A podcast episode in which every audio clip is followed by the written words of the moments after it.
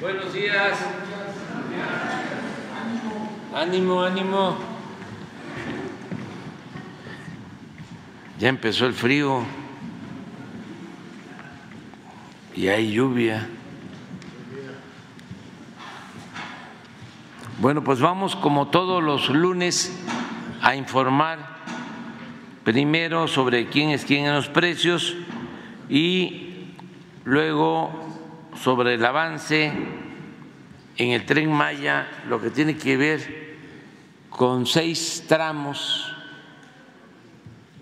Vamos a inaugurar, como ya se sabe, el día viernes 15, Campeche, Cancún, luego el 31, Cancún, Palenque, y eh, estamos trabajando de Cancún a Escárcega para cerrar completamente todo el circuito, los 1.554 kilómetros. Entonces, este tramo 5, 6 y 7, que tiene que ver con Cancún, Tulum, Chetumal,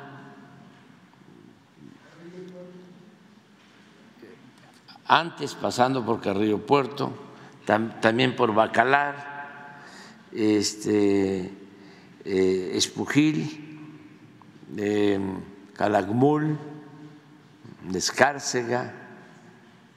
Entonces, este tramo pensamos inaugurarlo a finales de febrero.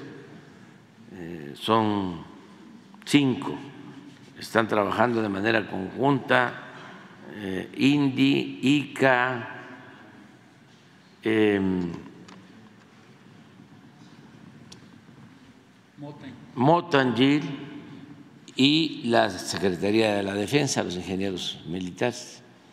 Entonces nos van a informar cómo vamos. Ah, y está aquí también eh, Diego Prieto por todo lo que tiene que ver con los trabajos de rescate de las zonas arqueológicas y Maite, Maite que es eh, la representante de Alstom, sin trenes, aunque tengamos las vías ¿eh? y ya vamos avanzando en los trenes. Ahora ella les va a informar, ya tenemos seis trenes allá y siguen fabricando los trenes en Ciudad Sagún. Todo lo que significa esta obra tiene un efecto multiplicador, porque tiene que ver con todo el país. Hay quienes eh, piensan, es el sureste, sí, sí, sí, es el sureste que ya le tocaba.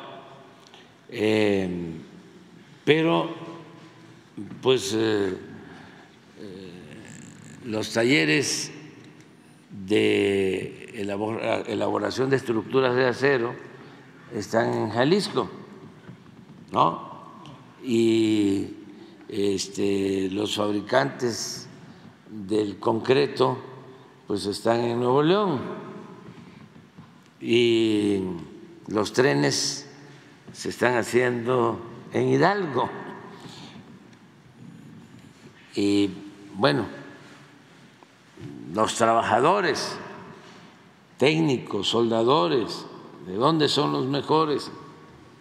Por el Estado de México. Sí, yo no me quiero, no me atrevo a eso. Este, a decir, pero son muy buenos los del Estado de México, son muy buenos los de Hidalgo,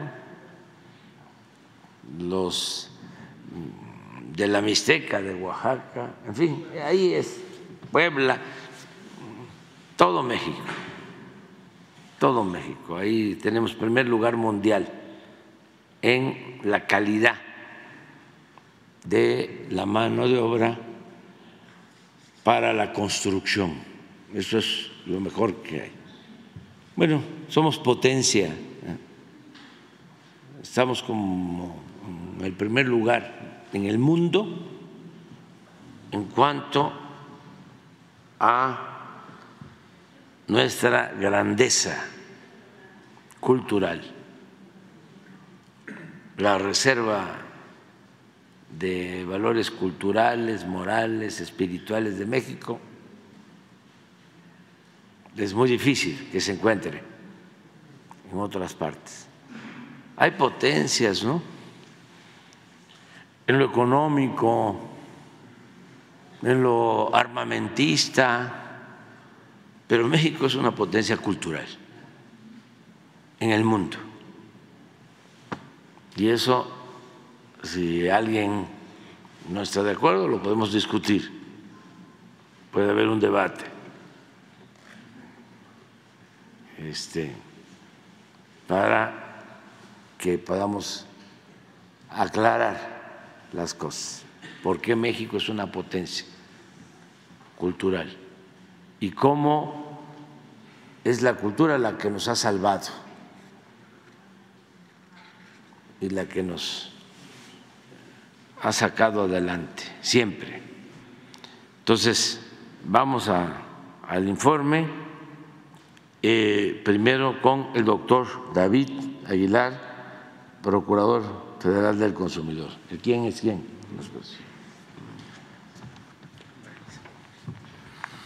Muy buenos días, señor presidente. Igual a todas y a todos los presentes, muy buenos días. Para el día de hoy tenemos en el quién es quién en el precio de los combustibles que la mezcla mexicana en el mercado internacional al día 7 de este mes se cotizó en 64 dólares con 86 centavos por barril.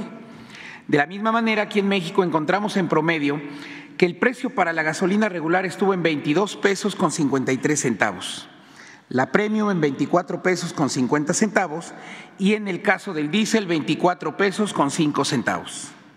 Sin lugar a dudas, y dada la estabilidad que empieza a notarse en el mercado nacional, en esta ocasión y durante esta semana, ninguno de estos tres combustibles tendrán incentivo fiscal.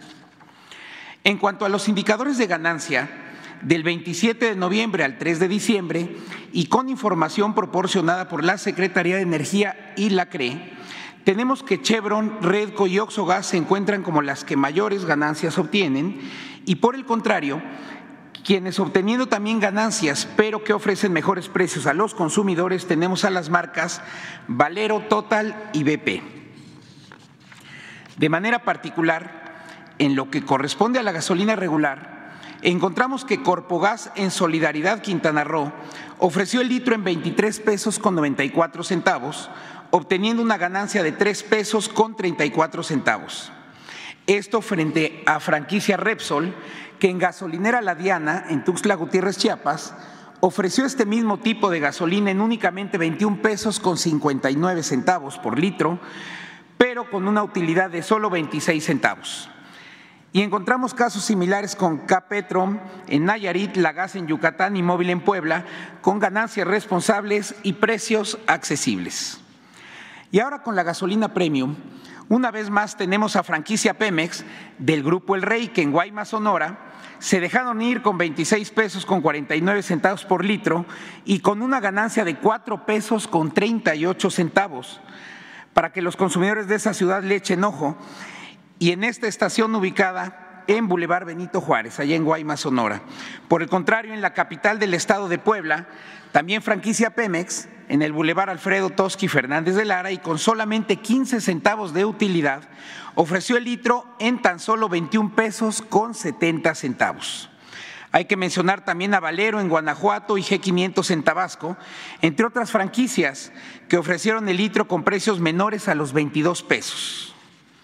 Y ahora en el caso del diésel, en donde hemos detectado casos más estables y comportamientos afines a las y los consumidores en cuanto a las ganancias, y que esperamos que ahora sin el incentivo fiscal se mantengan especialmente en este producto, tenemos a Móvil en Torreón, Coahuila, dando el litro a 25 pesos con 5 centavos y obteniendo una amplia ganancia de 3 pesos con 11 centavos.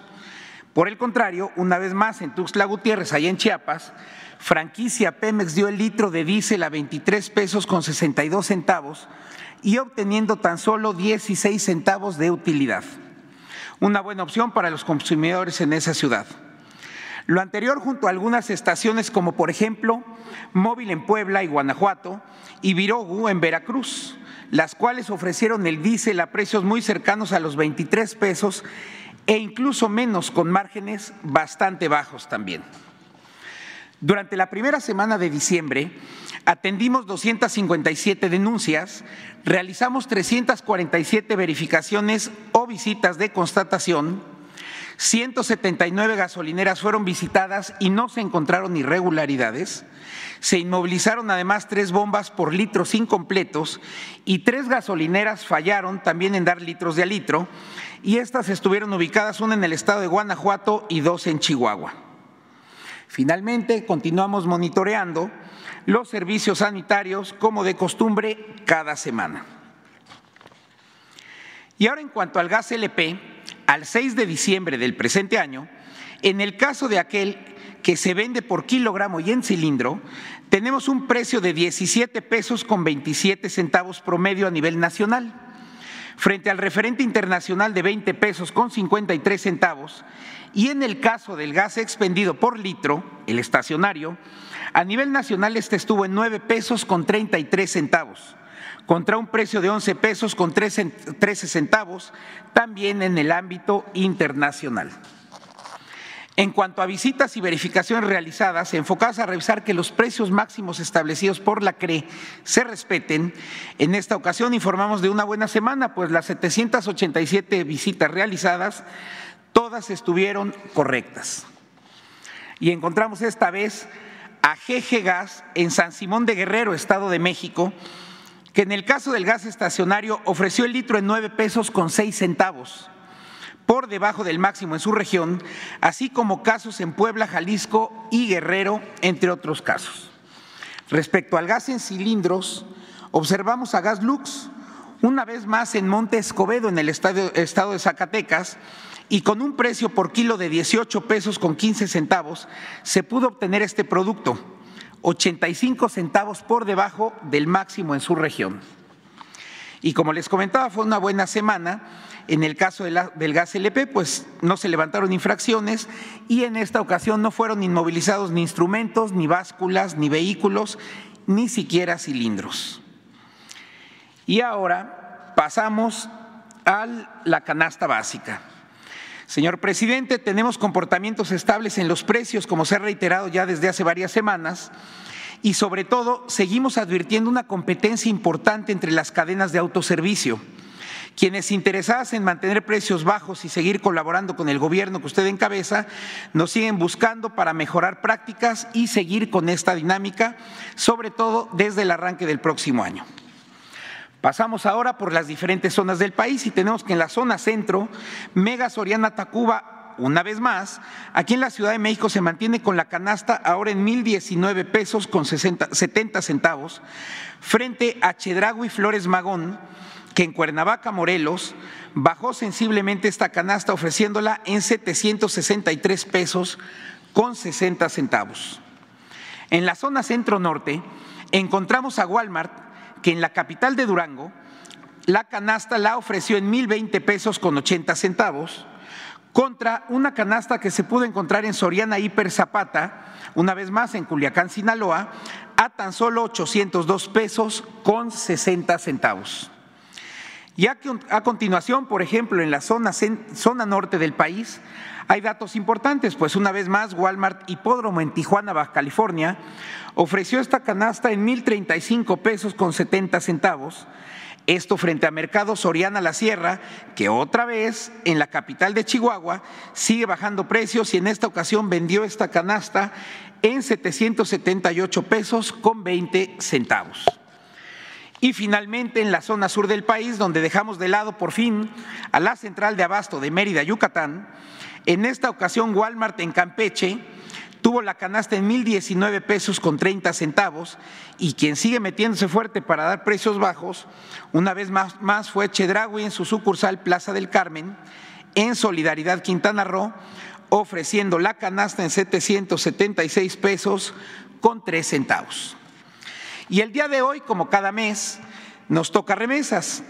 Y en esta ocasión, señor presidente, como usted ya lo ha mencionado apenas hace unos cuantos días, los envíos de dinero que los connacionales han realizado en nuestro país siguen en aumento. Y en esta ocasión, con el corte al mes de octubre de este año, las remesas alcanzaron 5.812 millones de dólares. Esto representa un aumento de 20.52 y 8.40% respecto de 2021 y 2022. Recordemos que el tipo de cambio y las comisiones que cobra el proveedor del servicio son los dos puntos más importantes en los que debemos fijarnos.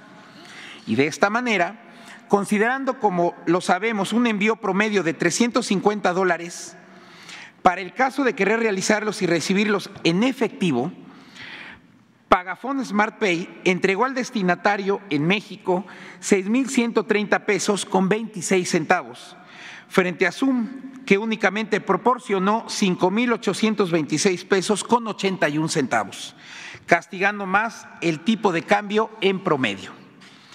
En el caso de que se hicieran depósitos a cuenta bancaria del destinatario, Cloud Transfer Services, aún cobrando comisión, entregó 6.130 pesos con 26 centavos por 350 dólares. Y frente a ello, una vez más, Zoom entregó solamente 5.835 pesos con 23 centavos. Lo anterior tomando también en cuenta un tipo de cambio fix de 17.40 pesos por dólar al 4 de diciembre. Estamos dando inicio a este mes una de en una de las épocas con más envíos de dinero a nuestro país, junto con el mes de mayo, por lo que es importante recordar a los clientes de estos servicios que tomen en cuenta la cobertura y presencia de estos establecimientos, como por ejemplo la financiera del bienestar, que siempre será una muy buena opción, sobre todo por, como les mencionaba, la cobertura, al igual que OXO, que cuenta con horarios un poco más amplios, y además de Electra, Bodega Horrera, Bancoppel, que sobre todo eh, se debe de considerar que algunos de ellos ofrecen seguros contra robo, entre otras ventajas, para poder platicarlo con los familiares y amigos que reciben aquí esos recursos. Muchas gracias por su atención. Permiso, señor presidente. Gracias. Muy buenos días, muy buenos días a todas y a todos. De verdad es un gran privilegio estar con ustedes aquí ya cuatro días de, de la inauguración, como lo ha señalado el señor presidente.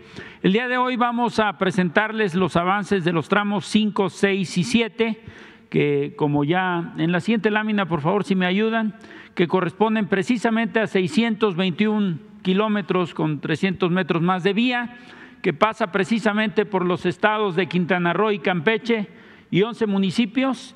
Tenemos muy importante 366 ocho kilómetros de vía doble electrificada y 254.5 kilómetros de vía sencilla.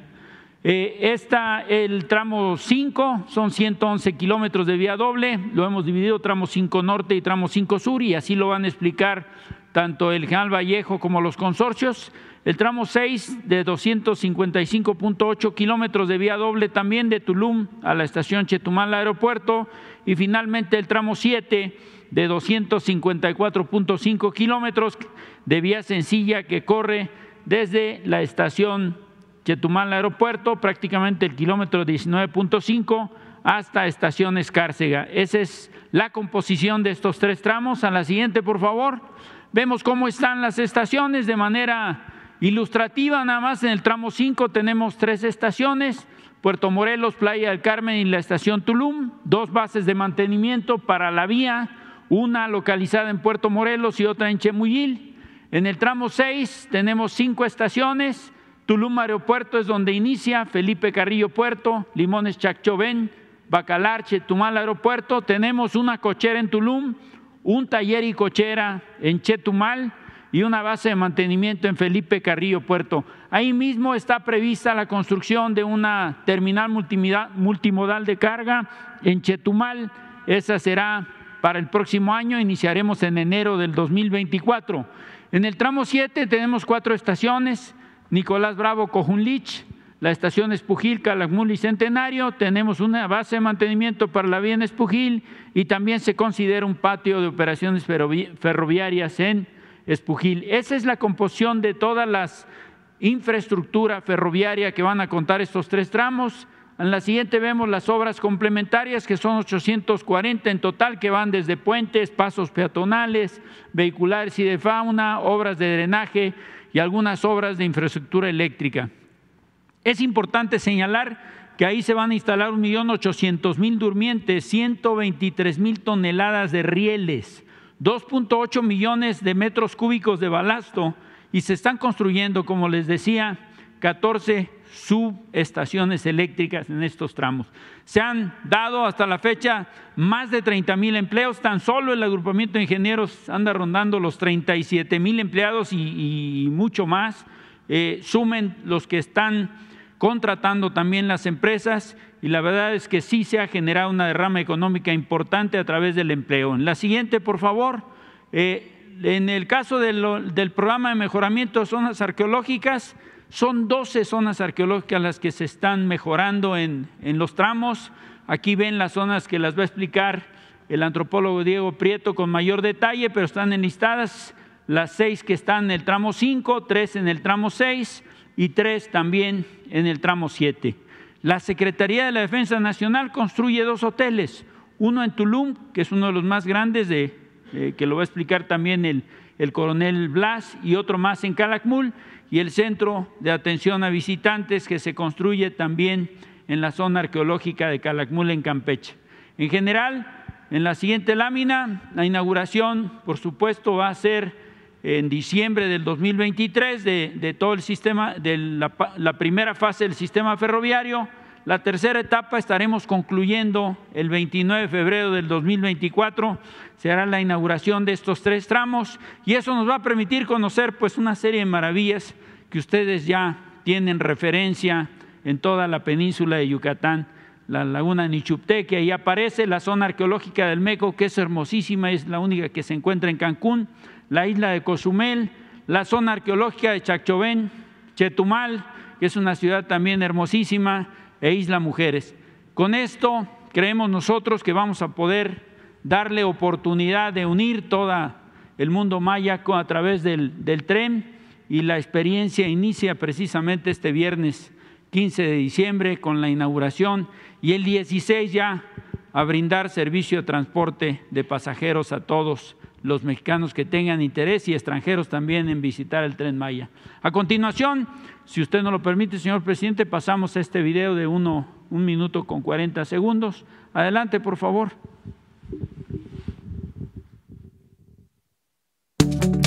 Tren Maya, reporte integral, tramos 5, 6 y 7, 11 de diciembre de 2023. Los tramos 5, 6 y 7 del Tren Maya abarcan 621 kilómetros, pasando de Cancún a Tulum, Tulum a Chetumal y Chetumal a Escárcega. Viaducto Tramo 5 Norte. Estación Puerto Morelos. Estación Playa del Carmen. Conectividad Playa del Carmen.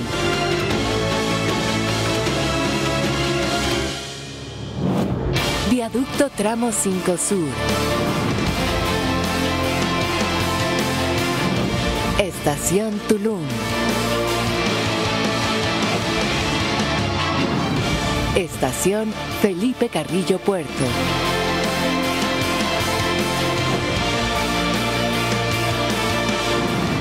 Estación Limones Chachovén. Estación Bacalar.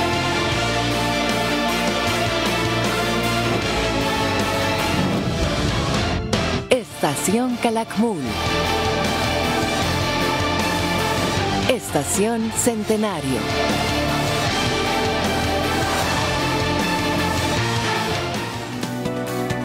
Avanzamos en la tercera etapa de infraestructura del tren Maya, que se incorporará al sistema ferroviario en febrero del 2024.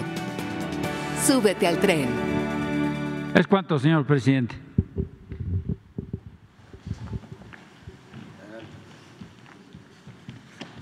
Permiso, señor presidente, buenos días. Ah, nosotros tenemos el encargo de iniciar la construcción y el reporte del tramo 5 Sur que tiene una longitud de 27 kilómetros, de los cuales 22 kilómetros son de viaducto. La obra está hecha con dos, dos tipo de tipología de obra que es el viaducto que está repartido, dividido en tres, que es el viaducto centro, sur y norte, con correspondientes terraplenes de ejecución de la total, la longitud de los 27 kilómetros. En la próxima verificamos los números más importantes de la ejecución de estos mismos viaductos, como pueden verificar, los números son muy importantes de ejecución y los trabajos se ejecutan 24 horas por 7 días a la semana para dar un avance significativo a cada vez que nos vemos aquí. Este video reporta ya un avance muy significativo de la construcción y la terminación del viaducto sur, bien, bien como un avance muy importante del viaducto centro, y también la ejecución del viaducto norte. En la próxima vamos a verificar que ya estamos en, la construcción y la instalación de lo que se llama la superestructura de, los viaductos y de la obra como tal, a donde se instala el subalastro, el balastro, los rieles, la catenaria para tenermos terminado todos los trabajos en la fecha comprometida. En la próxima, la política que siempre nos orgulla de tener una política de cero accidentes, donde la ejecución de una obra con esta magnitud, la seguridad de los trabajadores, la seguridad de todos aquellos que participan en la obra es muy importante para nosotros. Por eso siempre celebramos los hechos de cero accidentes durante estos trabajos de construcción. Con su permiso.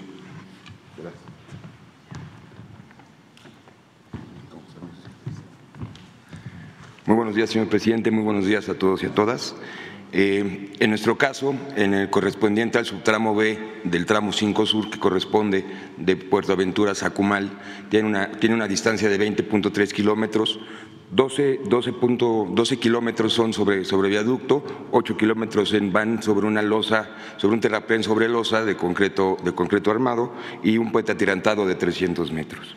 Actualmente los avances que llevamos a la fecha en cuanto al viaducto elevado son 1.643 pilas, ya casi, eh, ya casi montadas, 1.600 este, traves montadas, así como 1.320 columnas. Al mismo tiempo se llevan 9.800 eh, eh, tabletas montadas, 293 cabezales ya colados, así como ya más de 3 kilómetros de losa sobre el viaducto. En cuanto al terraplén sobre losa, ya se tienen concluidos el 100% de los 8 kilómetros de la losa de concreto. Eh, de, terraplén sobre losa ya se llevan más de 4.000 kilómetros, así como de subbalasto 3.84 kilómetros. En cuanto al puente de garra de Jaguar, se sigue avanzando sin contratiempos, se tienen coladas ya cinco de las columnas, de las ocho columnas que lleva, así como 84 pilas, dos cabezales y cuatro zapatas coladas. Eh, es una imagen de cómo está, este, se está ensamblando el, puente. Eh, la siguiente, por favor. Este, actualmente se tienen eh, empleos activos de más de 2.600 personas, así como los empleos que se han generado de más de 5.200 trabajos. Este, el avance general que se lleva en la obra es de 55, el 55% y esta es una imagen de cómo se está trabajando el puente Garra de Jaguar. Y a continuación tenemos un breve video.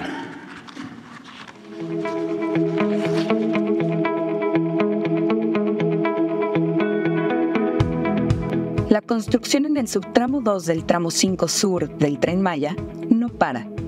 En la zona del viaducto elevado, al día de hoy, hay un avance de 1.643 pilas perforadas y 1.320 columnas coladas, donde se han montado y colado 293 cabezales y 1.599 traves, permitiendo la colocación de más de 9.800 tabletas montadas. Con ello, se ha podido realizar el colado de más de 3 kilómetros de losa sobre el viaducto el área de terraplén sobre losa cuenta con avances importantes, pues ya se han colado 8 kilómetros de losa en los que se han tendido 4.1 kilómetros de sobrasante y 3.8 kilómetros de subalastro. Asimismo, se continúa con los trabajos de colocación de vías. En el puente atirantado de Garra de Jaguar, se continúa con la etapa de armado y colado de zapatas, teniendo un total de cuatro apoyos, cinco columnas y dos cabezales colados. A su vez, también se trabaja en el armado de módulos de acero del puente atirantado. Grupo Indy está conformado por miles de manos mexicanas que día con día trabajan para brindarle a México un sistema de transporte digno que traerá desarrollo para todas las familias del sureste mexicano. Súbete al tren. Y aprovechando la oportunidad, señor presidente, para reiterarle que el próximo viernes está listo el- todo el tramo 3 para su inauguración e inicio de operaciones.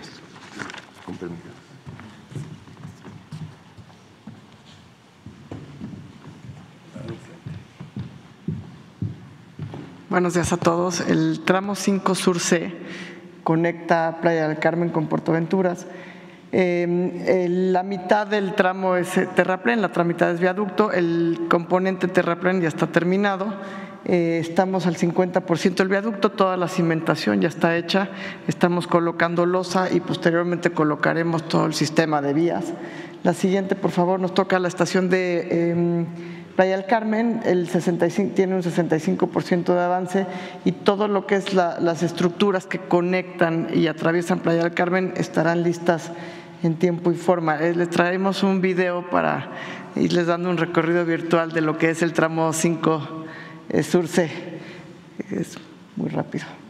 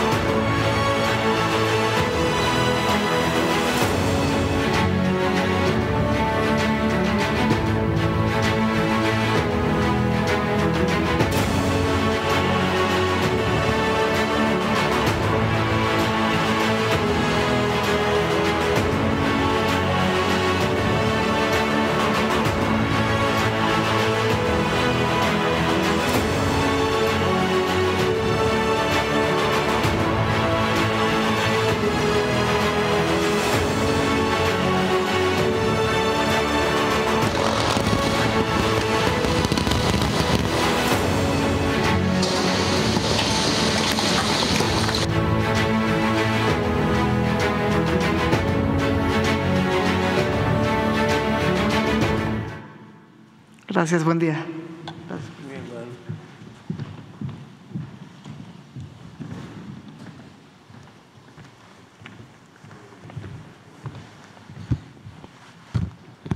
Con permiso, señor presidente. Hola, muy buenos días a todos.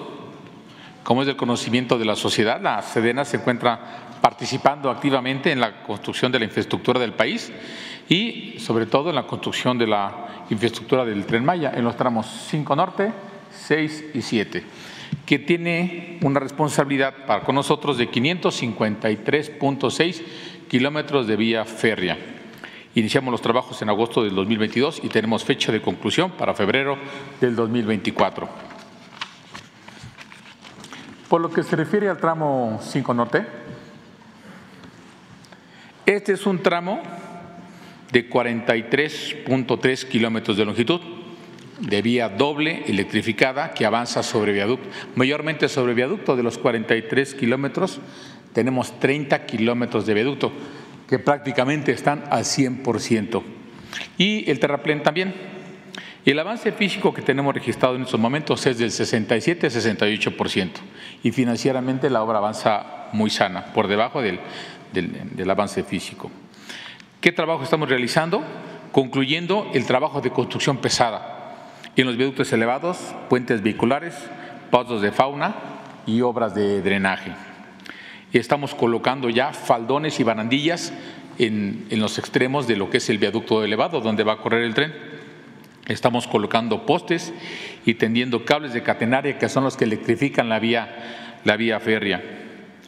También estamos armando la vía férrea, que significa que estamos tendiendo la cama de balasto, colocamos los durmientes, soldamos los rieles y los fijamos y algunos procedimientos más para tener la vía lista para el raje de los, de los trenes.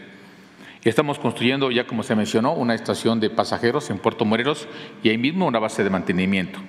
Ya no citamos los suministros estratégicos porque estos ya afortunadamente se encuentran completos en este tramo.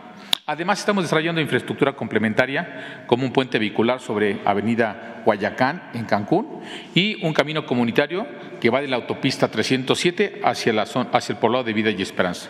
Participamos también en coordinación con el INA en el mejoramiento de la zona arqueológica El Meco en Cancún.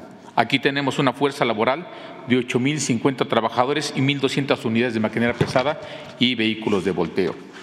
Por lo que se refiere al tramo 6, en este, este tramo es de 255, es un tramo largo, 255.8 kilómetros de vía doble electrificada, mayormente desplantada sobre terraplén y algunos 8 kilómetros irán sobre viaducto elevado. Tenemos un avance del 64% un avance físico real de los trabajos y financieramente vamos por debajo de este gasto. Aquí todavía seguimos explotando dentro de esta fase integradora total de trabajos, explotando bancos de materiales, tendiendo y conformando terraplenes con el material limpio de banco que sale de estos, de estos lugares, tendiendo balasto, durmiente y riel para conformar la vía construyendo estos viaductos elevados de los que les mencionamos. Aquí tenemos muchos puentes vehiculares, pasos de fauna, obras de drenaje transversal, colocando postes, tendiendo cables de catenaria para electrificar vías e instalando los herrajes de cambio que permiten, como uno de como estos. Igualmente estamos edificando cinco estaciones de pasajeros en Tulma Aeropuerto, en Felipe Carrillo Puerto, en Chachovén, Bacalar y Chetumal, además de una base de mantenimiento. Aquí seguimos suministrando eh, eh, la copia de suministros estratégicos, sobre todo balasto y cables de catenaria. Y estamos participando en el desarrollo de infraestructura complementaria, como es una salida al mar para el poblado de Felipe Carrillo Puerto, con un camino desde la citada población al sitio arqueológico, al sitio histórico conocido como Vigía Chico, en la Bahía de la Asunción, y un camino de la estación Bacalar a la zona arqueológica de Ixcabal. De igual manera, con el equipo de maestro Diego Prieto participamos en el mejoramiento de las zonas arqueológicas de Chachovén, Ixcabal y Oxtanca. Tenemos una fuerza de trabajo en este tramo 6 de 14.330 trabajadores civiles y 3.200 unidades de maquinaria pesada comprometidas en los trabajos de construcción. Por lo que se refiere al tramo 7 que va de Chetumal a Escárcega, Aquí ya, se comentó, son 254.5 kilómetros de vía sencilla, sin electrificación. Llevamos un avance físico del 63% y financiero del 58%. Las actividades sustantivas que estamos realizando es igualmente dentro de la integración, la explotación de los bancos de materiales, conformar los terraplenes en la plataforma de vía con estos materiales, realizar una gran cantidad de cortes en elevaciones para poder pasar la pendiente de la vía Estamos construyendo viaductos elevados. Aquí son solamente cuatro kilómetros de viaducto, puentes vehiculares, pasos de fauna, obras de drenaje. Estamos igualmente instalando la vía férrea, como ya se mencionó. Y en este lugar estamos construyendo cuatro estaciones de pasajeros. La estación en Cojunich, Espujil, Calakmul y Centenario, además de una base de mantenimiento. Seguimos haciendo copia de materiales estratégicos como balasto, durmientes, rieles y herrajes de cambio y estamos desarrollando infraestructura complementaria, como el camino que va del poblado de Conguas a la zona arqueológica de Calakmul. También participamos en coordinación con el INA en el mejoramiento de las zonas arqueológicas de Cojunlich, Sibanché y Calakmul. En, esta, en este tramo tenemos una fuerza de trabajo de 17.200 trabajadores activos y 5.800 unidades de maquinaria pesada, vehículos de carga. En total, la Secretaría de Defensa Nacional en los tres tramos tiene contratados hoy, al día de hoy, más de 40 mil trabajadores civiles y cerca de 11 mil unidades de maquinaria pesada para trabajar las 24 horas para estar a tiempo con estos trabajos. Es cuanto por nosotros.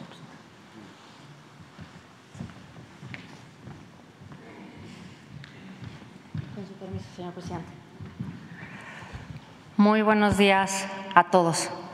Ahora sí estoy muy nerviosa, señor, porque estamos a cuatro días. Eh, estamos a cuatro días de vivir pues un hecho histórico que va a pasar a la historia del país y sin duda a la historia de todos los mexicanos.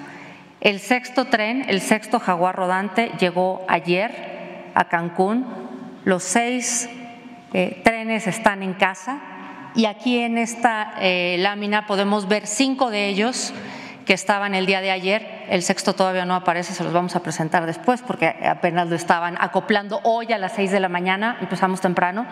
Eh, y estos trenes son los que van a estar listos para iniciar operaciones este viernes con eh, la inauguración del tramo Campeche-Cancún.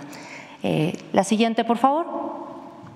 Hay que recordar que estos trenes tienen un 72% de contenido nacional, es decir, son trenes para México, hechos en México, y que además eh, cuentan con eh, proveedores y con suministros de todo el país. Como bien decía el señor presidente eh, hace unos minutos, no es un tren que solamente sea para el sureste, sino que realmente todo el país, todos los mexicanos y todos los corazones están representados y forman parte de él. En este caso, para la fabricación, para la producción de estos eh, materiales rodantes y de todos los que vienen después, tenemos más de 31 proveedores locales, mexicanos, todos ellos, en 15 estados distintos. Obviamente, eh, la base es, Ciudad Sagún Hidalgo, pero estamos representados prácticamente en todo el país dando empleo a más de 4.500 eh, personas en forma directa y a más de 7.500 en forma indirecta. La siguiente, por favor. Eh, nada más para recordar, son 42 trenes, 219 coches en distintos eh, tipos de tren. Tenemos el tren estándar, que ahora son los trenes que estamos entregando. Todos los trenes que van a estar este viernes y eh, a partir de, de la puesta en servicio van a ser trenes estándar. Son 31 trenes los que se entregan de este tipo, en cuatro y en siete coches. Primero van los, los de cuatro coches y después los de, los de siete coches. Y después vendrá la entrega de los trenes de larga distancia, que si recordamos, estos son los que tienen los camarotes, baño, regadera y un coche restaurante. Y luego también los trenes restaurante, en donde se va a poder eh, cocinar en tiempo real, en un coche eh, cocina industrial que se va a tener, pues los mejores eh, sabores y las mejores experiencias de la gastronomía mexicana.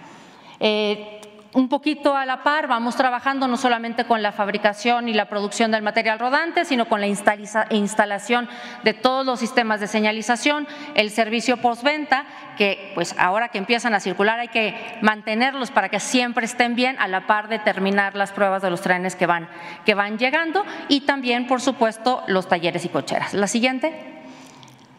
Eh, ¿Cómo nos estamos llevando los trenes? Bueno, eh, al momento seguimos llevándolos en las plataformas, estamos recorriendo más de 1.900 eh, kilómetros para poderlos llevar, ya después vamos a poderlos llevar ahora por vía, ya, ya que se termine de inaugurar el 31 de diciembre el resto de de, los tramos y entonces vamos ahorita a seguir pasando por ocho estados distintos. Eh, normalmente lo estamos haciendo en poco menos de siete, de siete días. El tren 6 salió el lunes y llegó ayer eh, a primera hora. La que sigue, por favor. Y bueno, este es el proceso de entrega que hemos estado siguiendo. Eh, desde la cómo se hace el embalaje, cómo se van cargando los coches. Les recordaba yo la otra vez que tienen que ir muy protegidos, se hace todo el transporte, llega, que es el proceso que tiene ahorita el tren 6, se hace el acoplamiento, que es esto, poner los cuatro eh, coches juntos, conectarlos y poderlos empezar a, a, aprender y a circular. Se hace toda la preparación, hay que recordar que estamos en los procesos de pruebas estáticas y dinámicas conforme van llegando los trenes. Los trenes empiezan a probar en Sagún simplemente se terminan de probar y particularmente en la parte de velocidades, eh, freno eh, y sistemas. Y con esto ya podemos hacer el, el, inicio de operaciones de cada uno de los trenes. Así que pues listos para este, este viernes poder empezar el viaje más importante de Alstom en México y muchas gracias por todo, señor.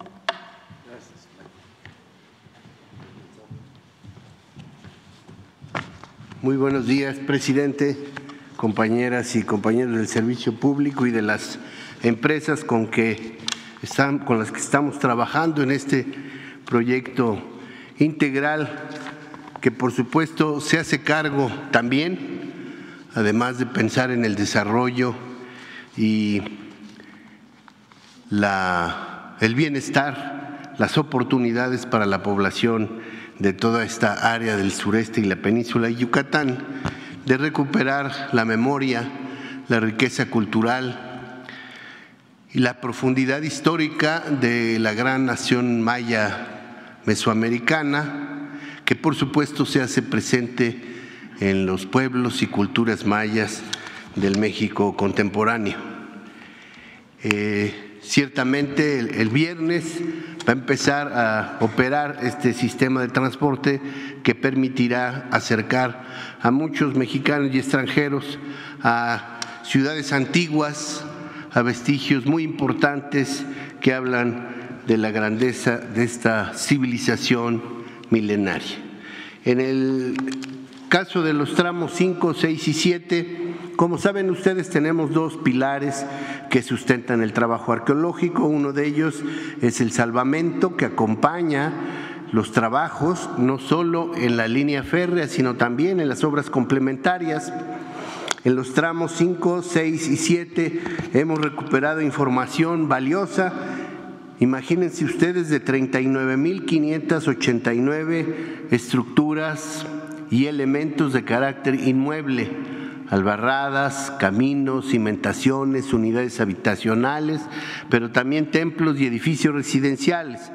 Como ustedes observan, la mayor presencia de elementos inmuebles se da en el tramo 7, en donde hicimos un trabajo inmenso gracias a que el presidente instruyó que nos apoyaran elementos del ejército y también diversas dependencias públicas que salieron al auxilio de esta tarea monumental. En cuanto a bienes muebles, hemos recuperado 579, gran parte de los cuales se encuentran en procesos de restauración. 243.480 fragmentos de cerámica que aportan información muy valiosa sobre las características, sobre los patrones de asentamiento, sobre los intercambios y los distintos momentos, épocas y estilos que prevalecieron en toda esta gran región.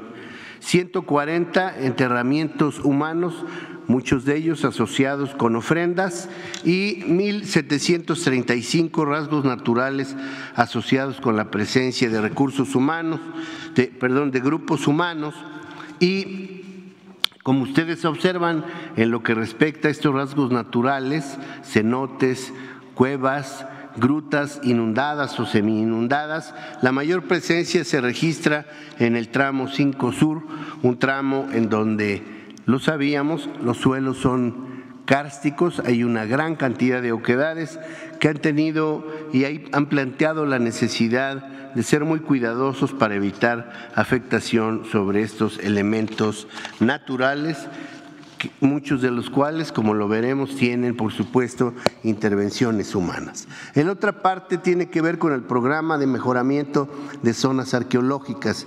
Como bien se dijo, son 12 los sitios arqueológicos que estamos interviniendo.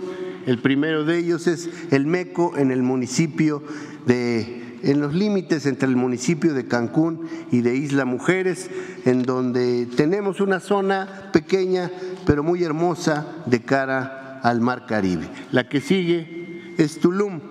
Tulum, por supuesto, es una de las zonas arqueológicas más famosas en la península de Yucatán, que ahora se podrá acceder tanto a través del tren Maya como también a través del nuevo aeropuerto internacional Felipe Carrillo Puerto. Ahí llevamos un avance muy grande en la investigación y conservación y muy pronto se entregará la nueva unidad de servicios que nos está ayudando a construirla la Secretaría de la SEDATO. Eh, estamos eh, muy agradecidos también con la participación de SEDATO en eh, todo lo que respecta a la habilitación del Parque Jaguar. En el Parque Jaguar, la que sigue, precisamente se va a ubicar el Museo de la Costa Oriental es un museo que nos va a hablar de todo el desarrollo de los pueblos y culturas mayas en la costa caribe mexicana, un museo muy necesario y que ya tiene avances importantes, ya el guion museográfico prácticamente está concluido. La que sigue es Cobá, una zona que se integra tardíamente al Promesa, pero va avanzando en su desarrollo. La que sigue es Muyil, una zona que va a quedar muy cerca del Aeropuerto Internacional Felipe Carrillo Puerto eh, está precisamente a la altura de donde es la entrada a dicho aeropuerto y en esta zona hemos avanzado ya considerablemente en las tareas de investigación y conservación y vamos avanzando con los senderos interpretativos y la infraestructura. La que sigue es Shelja, una zona de la que ya hemos hablado en ocasiones anteriores, en donde vamos avanzando con los trabajos. Pueden observar ahí la riqueza de la pintura mural que se encuentra en esta zona. Y vinculado a Shalja, estamos también trabajando mm, algunos eh, edificios que están enclavados dentro de la Reserva Natural de la Biosfera de Siancán. Allí no podemos poner infraestructura porque es un área natural, es una, reserva protegida, pero estamos asegurándonos de que estas estructuras antiguas estén sólidas y estables. La que sigue es este corredor ecoarqueológico Paamul 2 que tiene mucho que ver con la conservación y también la posibilidad de acceder a algunas de estas grutas como es la cueva Manitas, la cueva Garra de Jaguar, eh, eh, por supuesto la zona arqueológica de Paamul II eh, y, algunos otros elementos arqueológicos y, cenotes que se encuentran en esta área. La que sigue es Ostanká, que se encuentra en el municipio de Chetumal, muy cerca de la ciudad de Chetumal y que es muy interesante porque también habla de las primeras presencias españolas en, la península de Yucatán. La que sigue es Ixcabal, una zona que esperamos poder abrir al público a mediados del año 2024. Era una demanda de muchas comunidades y grupos en el entorno de Ixcabal. Se va a acceder a esta zona a través de la estación Bacalar Hemos eh, tenido acuerdos muy sólidos con los ejidatarios y vamos avanzando para que por primera vez en el 2024 la zona esté abierta a público. La que sigue es Chacchoven, una zona también de, muy importante por lo que hace a las presencias mayas en el oriente de la península de Yucatán. Ahí vamos avanzando siempre de la mano con la Secretaría de la Defensa Nacional la que sigue, correspondiente ya al tramo 7, tenemos esta zona o este conjunto de dos zonas que eran la misma antigua ciudad maya de Tsibanché, Quinichná. Y ahí vamos avanzando igual de la mano con Sedena. La que sigue es la zona de Cojunlich, que se destaca mucho por estos impresionantes mascarones que enmarcan varias, varios de sus templos, varias de sus edificaciones y también vamos avanzando con fuerza. Y finalmente Calakmul, esta gran ciudad, probablemente una de las más grandes ciudades mesoamericanas en su momento, que eh, está siendo eh, sujeta a trabajos de investigación y conservación, la mejora de la infraestructura, la habilitación eh, de los senderos interpretativos y nuevo cedulario. La que sigue, vamos a tener un museo de sitio por primera vez en Calakmul, estado de Campeche. Ya vamos con avances. Y la que sigue, finalmente, un eh, centro de atención a visitantes que estará justamente donde antes estaba la zona de recepción de visitantes que manejaba la CONAN, la Comisión Nacional de Áreas Naturales Protegidas. Ya vamos en un 8% en el Centro de Atención a Visitantes. Y finalmente, como siempre, les presentamos algún hallazgo destacado, trabajando en el cuidado de las obras para habilitar los caminos de servicio del tramo 5 Sur recuperamos eh, información y estamos investigando esta gruta que no la teníamos registrada eh, y que nos está hablando de temas muy interesantes porque es una gruta que tiene evidencias de construcciones de muros de contención, estamos hablando en la antigüedad, que hablan de la configuración de refugios, de recintos al interior de esta cueva que está investigando nuestra compañera arqueóloga Susana Echeverría. Es todo. Gracias.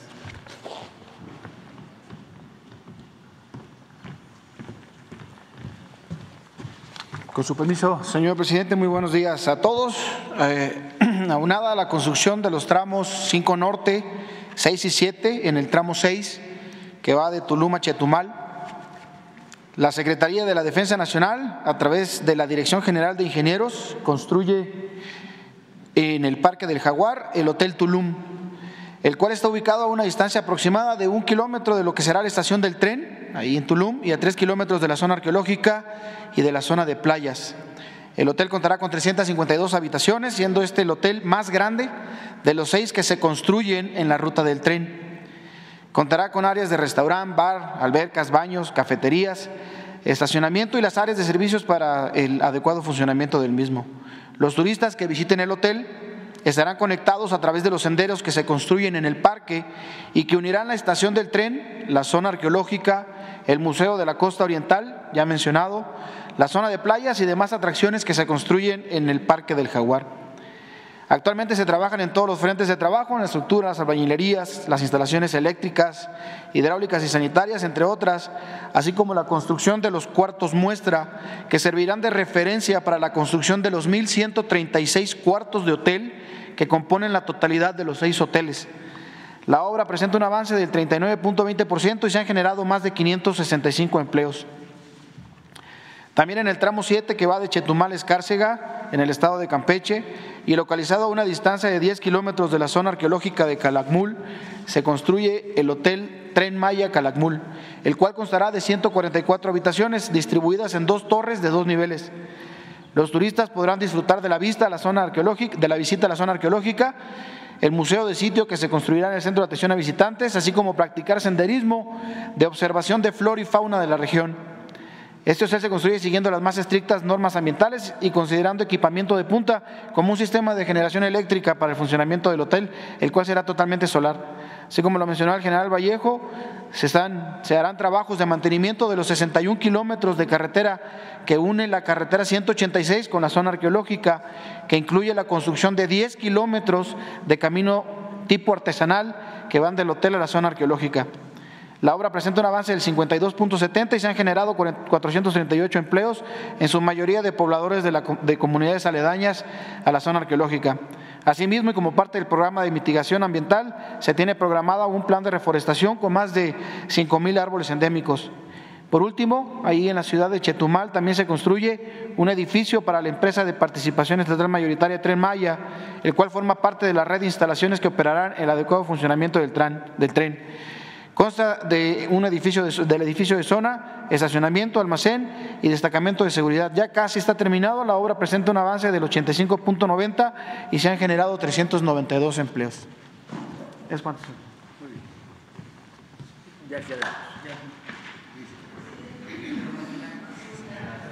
Quedó pendiente eh, Yusbel. Buenos días, señor presidente. Mi nombre es Yufel Carolina de Códigolibre.mx. Primera pregunta, con su permiso. Luego que las autoridades confirmaran 14 muertes por los pobladores y presuntos criminales en el Estado de México, ¿cómo interpreta este hecho como legítima defensa? ¿Es una señal para otras comunidades que están envueltas en el crimen organizado? Y además, ¿qué opinión le merece que la precandidata de la oposición considera que el Estado abandonó su obligación a cuidar la ciudadanía? Gracias. Bueno, lo primero ya se está eh, haciendo la investigación. Yo creo que mañana se va a informar sobre lo sucedido, muy lamentable, si fue un enfrentamiento entre pobladores y eh, al parecer una banda de la delincuencia por eh, extorsión. Por eso lamentablemente perdieron la vida 14 personas, 10 de esta supuesta banda de delincuentes, presuntos delincuentes, y eh, cuatro eh, campesinos de eh, esa comunidad. Y ya se está analizando, se tiene protección en la zona desde que sucedieron estos hechos. Hay eh, integrantes de la Secretaría de la Defensa y de la Guardia Nacional, alrededor de 600 elementos que están ahí custodiando, apoyando, protegiendo a la población. Pero mañana vamos a tener más información sobre esto. Sobre lo segundo, pues no voy a responder, porque estamos ya en temporada electoral y eh, no quiero eh, polemizar con una posible candidata. Ok, gracias. En otros temas, señor presidente, con su permiso, ¿ve, moralmente correcto que la esposa de un gobernador busque la alcaldía de la capital? Hablamos de Nuevo León, Monterrey. Y por último, trascendió la muerte de la madre de Joaquín El Chapo Guzmán. ¿Se tomarán medidas de seguridad extra? Muchas gracias. Bueno, acerca de lo primero, no hay nada que lo impida. Ella es ciudadana de conformidad con la Constitución, tenemos el derecho de votar, de ser votados, todos podemos participar, no hay que yo sepa ningún obstáculo legal, hasta podría decir de que es una mujer exitosa, lo ha demostrado, tiene simpatías de sectores de clase media, de jóvenes, como otros aspirantes, mujeres y hombres, afortunadamente están siendo postulados muy buenos ciudadanos, porque la gente, los mexicanos, están muy politizados.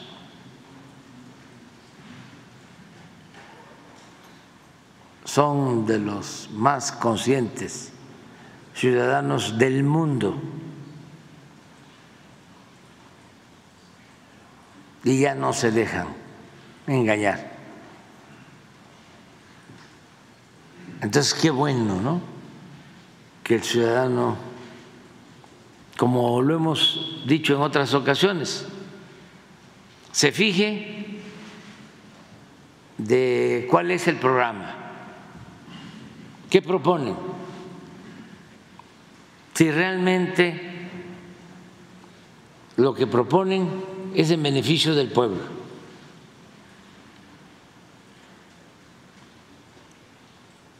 Dos, si el candidato es sincero, honesto,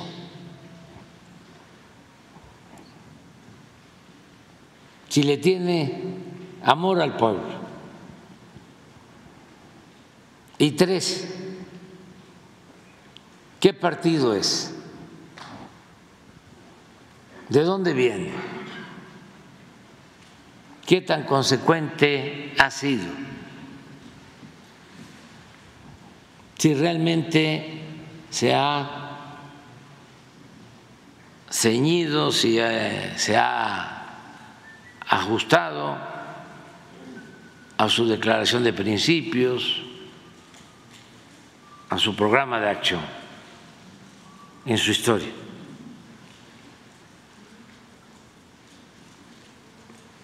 Pero la gente está muy despierta en todos lados, muy consciente.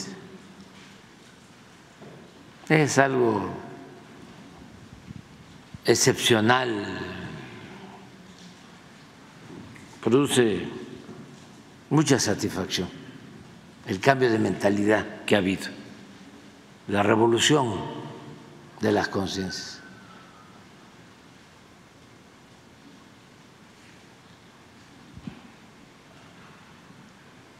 Entonces hay que esperar. ¿Cuál es la otra pregunta? Trascendió la muerte de... Ah, pues eh, respeto a la familia. Ya la señora estaba, estaba leyendo, pues grande, y no tengo más comentario. Cualquier ser humano que pierde la vida merece respeto y eh, también consideración a sus familiares, a todos los que pasan por esos trances.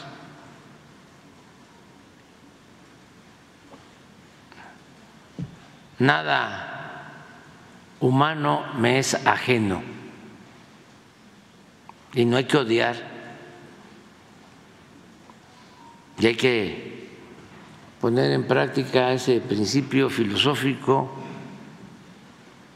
universal del amor al prójimo. Algunas medidas. Y solo siendo buenos podemos ser felices.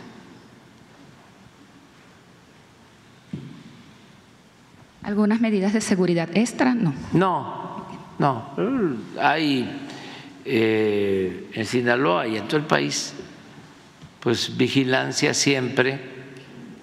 Ahora se cuenta con la Guardia Nacional, son ya cerca de 130 mil elementos. Y tenemos la ventaja que tanto la Secretaría de Marina como la Secretaría de la Defensa nos ayudan en labores de seguridad pública, porque no debe de olvidarse que cuando llegamos al gobierno y durante mucho tiempo la Constitución no permitía que los soldados y los marinos ayudaran en labores de seguridad pública. Se llevó a cabo una reforma constitucional y esto permite que nos ayuden soldados y marinos en labores de seguridad pública. Por eso hemos ido avanzando, enfrentando el flagelo de la violencia y de todos los errores que se cometieron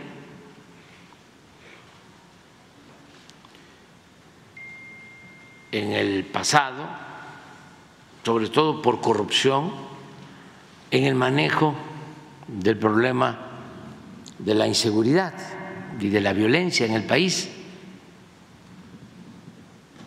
El otro día hablábamos de que cuando se impuso a Calderón no había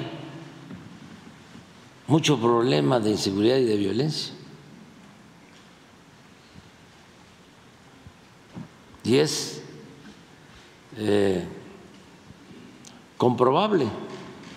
A ver si pones de favor, Jesús, la, la lámina sobre homicidios. Se van a dar cuenta gobiernos? De los diferentes gobiernos. Cuando termina Fox, creo que eran como 10 mil homicidios.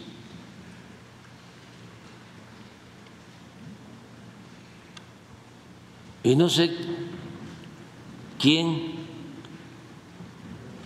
lo convence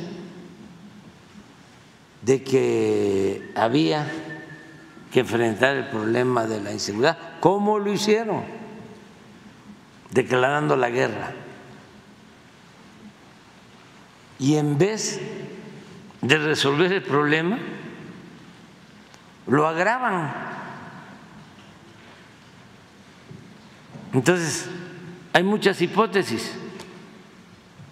Ese es un buen trabajo de investigación. Unos dicen que para ganar legitimidad, pero no estaba tan grave el problema. Pudo haber ganado legitimidad de otra manera. Por ejemplo, Salinas, eh, de manera espectacular, mete a la cárcel al líder petrolero.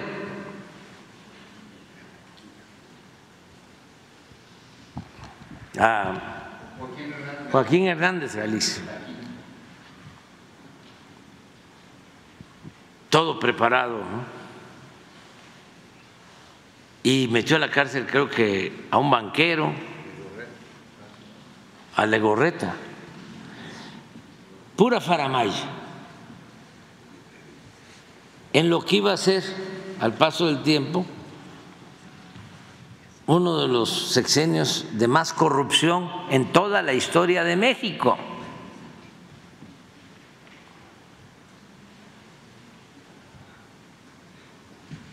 Pero con eso apantalló. Entonces a lo mejor como tanto Salinas como Calderón no ganaron, hubo fraude. Alguien le recomendó, pues por aquí declara la guerra y vas a ganarte, ¿no? La popularidad, no vas a obtener la legitimidad que no te dieron las urnas. Y le pega un garrotazo a lo tonto a la víspera. Te fue a Uruapan y luego allá a la Tierra Caliente, vestido de de militar y a declarar la guerra, entrando, entrando. Y miren,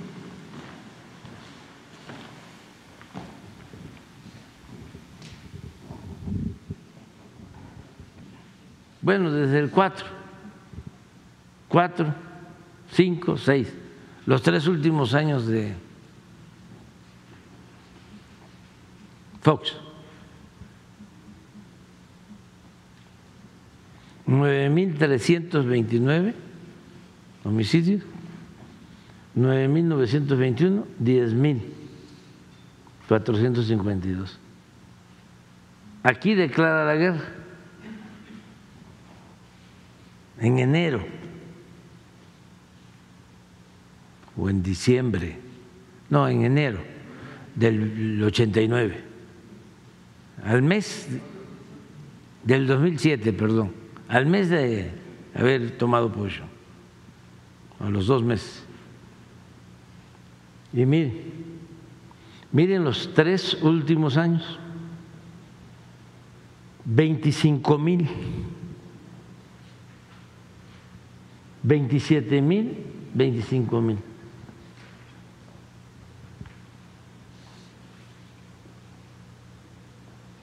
Bueno, su primer año todavía empezó a subir.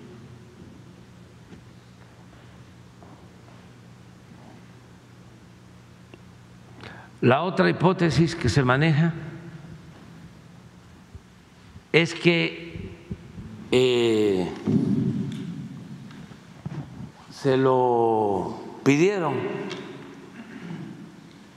de Estados Unidos.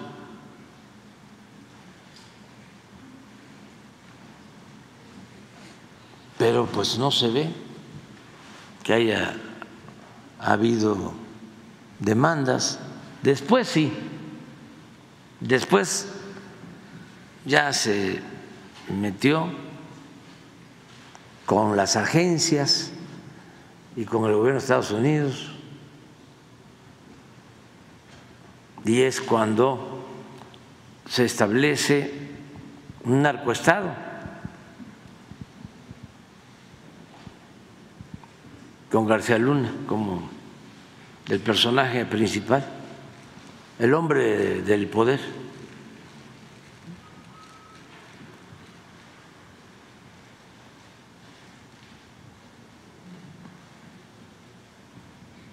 Entonces, eh, tenemos que pues, ser respetuosos de todos y no querer resolver los problemas solo con el uso de la fuerza,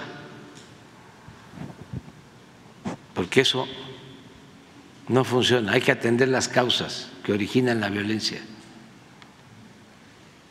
Y nosotros ahí vamos, poco a poco, porque nos dejaron hasta arriba lo de homicidios. Y ahí vamos bajando. Y va a seguir bajando si continúa la misma política, que creo que va a continuar. De seguir atendiendo las necesidades del pueblo, atendiendo a los jóvenes, fortaleciendo los valores culturales, morales, espirituales, manteniendo unidas las familias, no querer resolver todo con medidas coercitivas. La crisis que lamentablemente están enfrentando en Estados Unidos, pues eso no se va a resolver con dinero ni con armamento.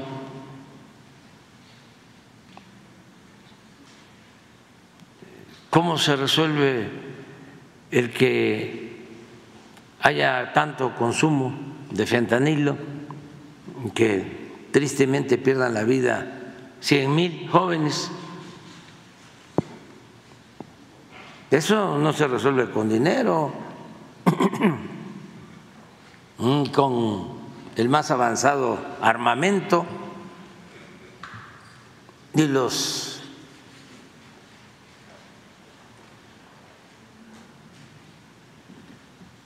Robocop,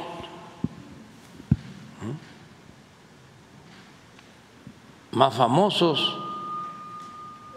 Eso tiene que ver con la descomposición social.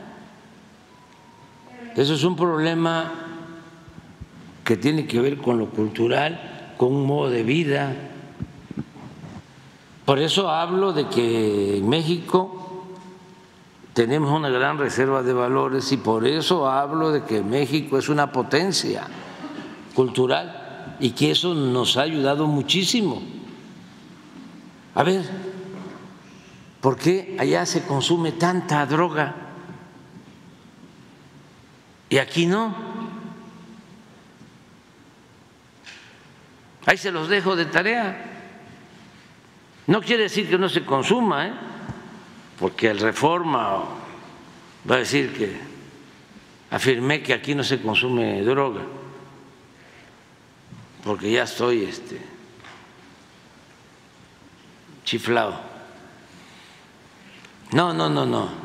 Estoy planteando, ¿por qué haya tanto consumo de droga?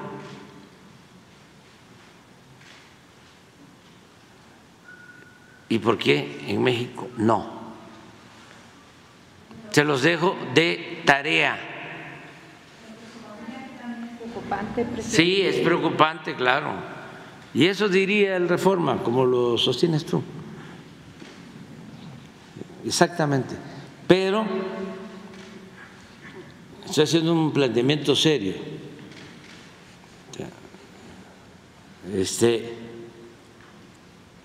bueno, tiene que ver con nuestro estilo de vida, con nuestras costumbres, con nuestras tradiciones, con la importancia que tiene la familia mexicana, que es la institución de seguridad social más importante del país.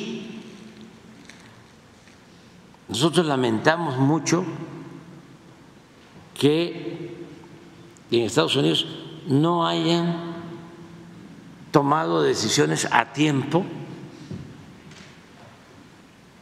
para evitar tanto individualismo, tanta separación de los hijos, de las familias en edades muy tempranas, dejando a los hijos en el abandono, sin cuidarlos, protegerlos, apapacharlos, amarlos. La diferencia que hay, lo que siempre hemos hablado, ¿ustedes están de acuerdo con el modelo de que están creciendo los jóvenes y ya se tienen que ir de la casa? Estamos en México de acuerdo en eso? ¿Se practica eso en México? No. Se practica en México el que si ya eres joven tienes que conseguir trabajo y llevar dinero a la casa, porque si no, no te dan de comer. No, ya no puedes vivir en tu casa con tu familia, te tienes que ir. Eso no sucede aquí. Aquí es, échale más agua a los frijoles. Lo que pasa que durante mucho tiempo nos manipularon haciéndonos creer de que necesitábamos modernizarnos, civilizarnos, como si México no fuese el país de las civilizaciones, con todo respeto, todavía pastaban los búfalos en lo que hoy es Nueva York y en México había universidades.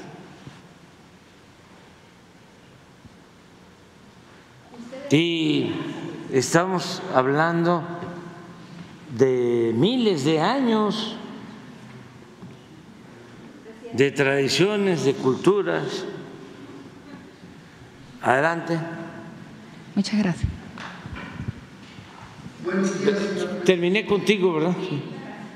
Buenos días, señor presidente. Buenos días, miembros del gabinete y empresarios. En mi primera pregunta, el, la OCDE hace unos días este, publicó un texto donde eh, se menciona que México recaudó solo el 16.9% con respecto al PIB y que es el más bajo de lo de el porcentaje es el más bajo de todos los miembros de, de los 38 miembros que hay en ese en la OCDE. Esto, pero el, el programa no eh, solo habla de que es el, el 16%, pero de lo que no habla es de que es, la, el, los, lo tributario ha crecido en este gobierno, eh, ha crecido el 16% en los, en los cinco años de este gobierno, ha crecido 16% más la recaudación fiscal y, que esto ha, este, y que este, pues esta recaudación eh, se ha podido solventar el presupuesto de egresos y necesidad de, de otras cosas. Tampoco dice este texto que, por ejemplo, eh, en el gobierno de Felipe eh, Calderón eh, solo eh, era el 9% el, del, con respecto al PIB de los ingresos tributarios, no, no llegaba al 10%. y, con todo y que a Pemex se le cobraban impuestos muy altos, los más altos del mundo para Pemex. Pero la, la pregunta, señor presidente, ¿no sería conveniente una reforma hacendaria que no para subir los impuestos, sino para que eh, puedan entrar, que se sea más la base de los trabajos, que haya más empleo formal. Ahorita el 51% era más alto, el 51% eh, del, de la población económicamente activa está en la informalidad. O sea, este, se están creando muchos empleos formales últimamente, pero este, no lo suficientes. Y el empleo informal, pues eh, para los trabajadores que están en la informalidad, pues es un problema porque no tienen seguro social, bueno, está el, bienestar que pueden entrar ahí, pero no tienen una pensión como del seguro social, como lo tienen los trabajadores formales. Ah, y, y, no, y algo, un dato que me llamó mucho la atención, el, el del Producto Interno Bruto, el, el, el 78% lo aportan el empleo formal, la economía formal, y solo el 22% lo aporta el, de este 100% la, informalidad. Entonces, yo eh, no cree usted conveniente que se haga una reforma hacendaria que ayude a que haya más empleos formales y que este, esta, la informalidad es una herencia de los neoliberales porque en, los 60 y 70 solo el 10% de la población económicamente activa estaba en la informalidad, pero con la apertura con, eh, la apertura comercial que le dio al traste a muchas pequeñas empresas que se hizo en los 80s, 90s y todo el régimen neoliberal y, con la, el cierre de de empresas públicas, eh, entonces se hizo todo. Esa sería mi pregunta. Sí, yo creo que hace falta todavía que el gobierno se apriete más el cinturón. Antes la recomendación de los neoliberales corruptos que estaban al servicio de la oligarquía.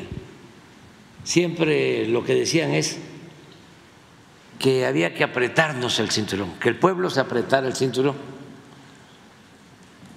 Nosotros lo que estamos llevando a la práctica es algo distinto en eso y en otras acciones. Lo primero es que el gobierno se apriete el cinturón, no el pueblo. Que el gobierno no gaste, que invierta, porque durante todo el periodo neoliberal, y todo tiene una explicación, como se dedicaban a saquear, a robar, En recompensa, los oligarcas le permitían robar también a los funcionarios y desde luego a los políticos. Y se quedaban con el presupuesto. No solo se quedaban con bienes, con empresas, con minas, con los recursos naturales que son de todos los mexicanos, sino también con el presupuesto, porque era lo que les permitía repartir los moches para poder sacar el presupuesto público y todas las leyes con unanimidad. No voy a dejar de recordar que en tres años de Calderón con Carstens, la eminencia Carstens, el presupuesto se aprobó por unanimidad, tres años. ¿Cómo le hizo? Un mago, el señor Carstens.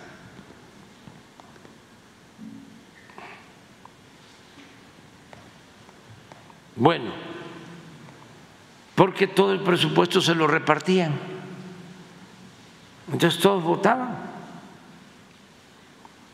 Pero todos votaban por eso y todos votaban por las llamadas reformas estructurales, reforma fiscal, cobrar más impuestos, reforma energética, entregar el petróleo, entregar la industria eléctrica, reforma a la seguridad social, dejar sin pensiones eh, seguras a los trabajadores, privatizar las pensiones. Reforma educativa, igual, privatizar la educación. Y todo lo aprobaban. Entonces, para que aprobaran todo eso, en beneficio de una minoría, había que hacer uso del presupuesto y repartirlo entre ellos. Maiciaban a todos, incluidos los medios de información. Ahí repartían maíz, pero en grandes cantidades. Y no olviden que eso viene del porfiriato, todo eso. Cuando había oposición a Porfirio Díaz y alguien lo cuestionaba, decía, ese gallo quiere maíz. Y maiciaban al gallo y ya dejaba de cantar el gallo. Y era también plata o plomo. entierro, encierro o destierro. Bueno, entonces el gobierno estaba ensimismado y por eso los gastos tan excesivos, los sueldos más elevados del mundo. Imagínense las pensiones de los presidentes. Nada más que de eso ya no se habla, ni modo que el Reforma haga un reportaje sobre las pensiones de los presidentes. Entonces se llevaban cerca de 5 millones mensuales cada expresidente, porque no era solo el sueldo sino tenían oficinas, tenían viáticos, tenían cerca de 100 elementos de la Secretaría de la Defensa, del Estado Mayor. Un general y oficiales.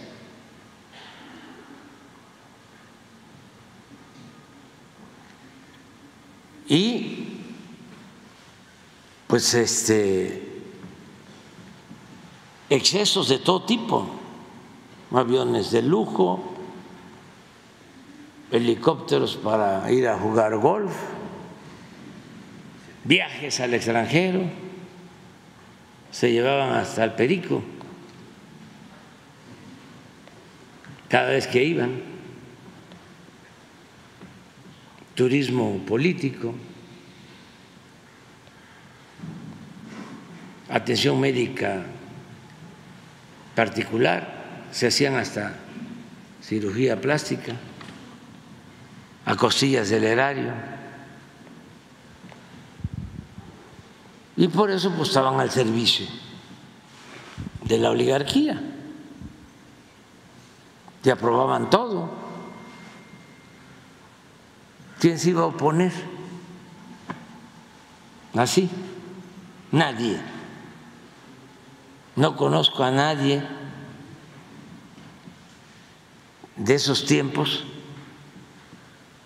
que haya renunciado un ministro de la Corte, un consejero de Pemex, eh, un miembro de la transparencia,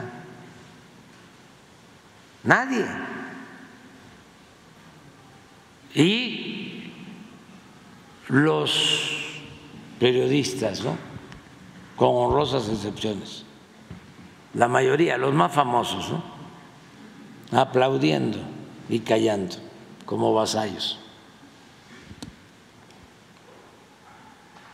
Entonces, ¿qué hemos hecho? Pues quitar todos esos privilegios y de esa manera liberar fondos para el desarrollo. El gobierno le costaba mucho al pueblo, era un gobierno mantenido y bueno para nada. Entonces ahora hemos logrado ahorrar y pongo el ejemplo, aunque no les guste a nuestros adversarios, ofrezco disculpas. Cuando llegamos al gobierno, el presupuesto de presidencia eran 3.600 millones de pesos. 3.600 millones. Y este año, 600 millones. ¿Y qué ha pasado? Si no somos mejores, no somos peores que los que estaban.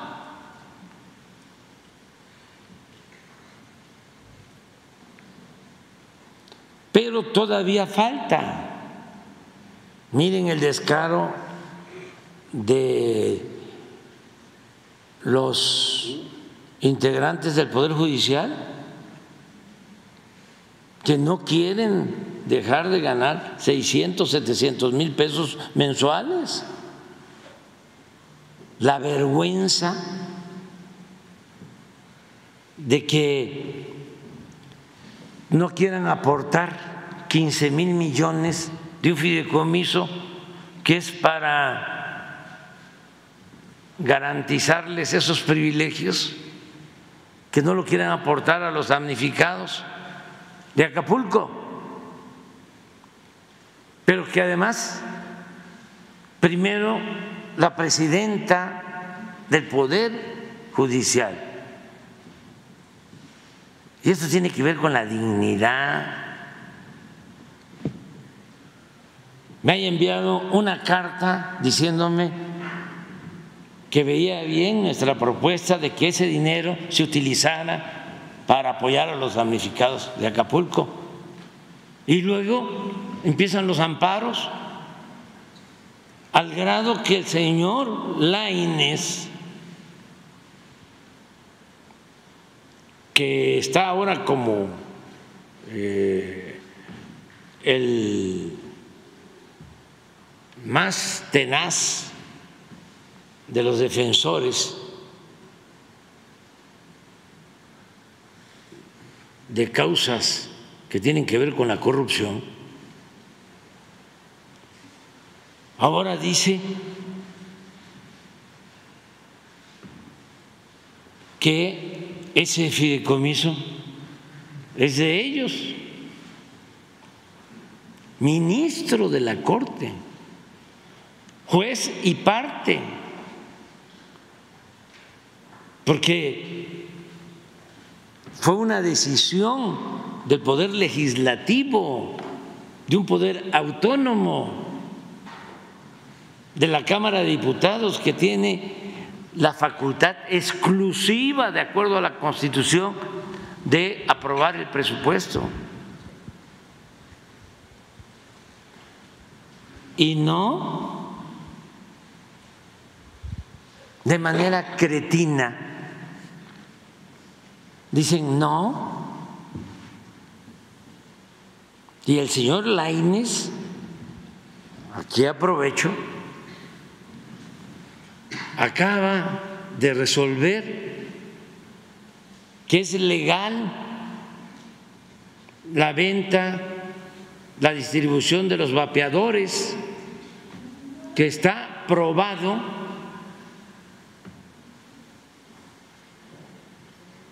está probado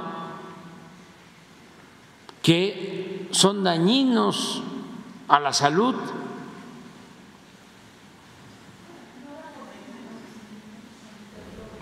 Sí, este, pero ya resolvieron en un amparo que pueden comercializar porque ponen por delante lo mercantil y se olvidan de la salud.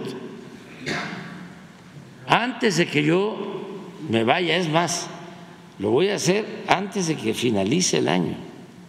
Voy a enviar una iniciativa de ley para prohibir los vapeadores, porque no voy a ser cómplice ¿sí? de algo que le hace un gravísimo daño a los jóvenes. Eh, les acaba todo su sistema respiratorio.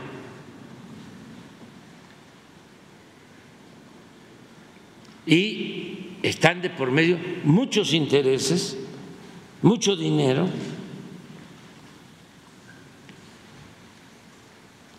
Entonces, regresando a tu pregunta, no podemos pensar en una reforma fiscal antes de terminar de ajustar al gobierno, que el gobierno sea austero en su totalidad. No puede haber gobierno rico con pueblo pobre. Y hay muchos organismos onerosos que no sirven para nada. Son gastos superfluos. Entonces, ¿cómo vamos a estar pensando? No en cobrar más impuestos, sino en que haya una reforma fiscal, si todavía no terminamos de hacer todos los ajustes que requiere la administración pública, que esa es otra iniciativa de ley que quiero enviar.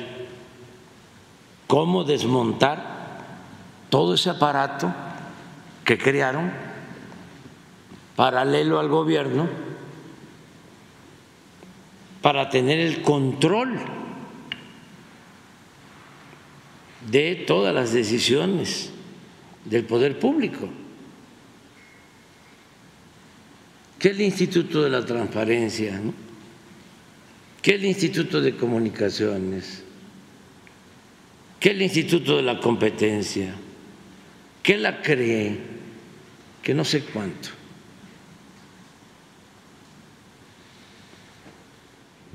Tenemos que eh, hacer una reforma administrativa y tienen que desaparecer todos esos organismos supuestamente autónomos. Y es supuestamente autónomo porque no le sirven al pueblo, están al servicio de las minorías. Cada vez que se quiere defender a Pemex, que se quiere defender a la Comisión Federal de Electricidad, sale el Instituto este de la Competencia a defender a los particulares. Si la función de cualquier gobierno es procurar el bienestar colectivo, el bienestar del pueblo, no de grupos.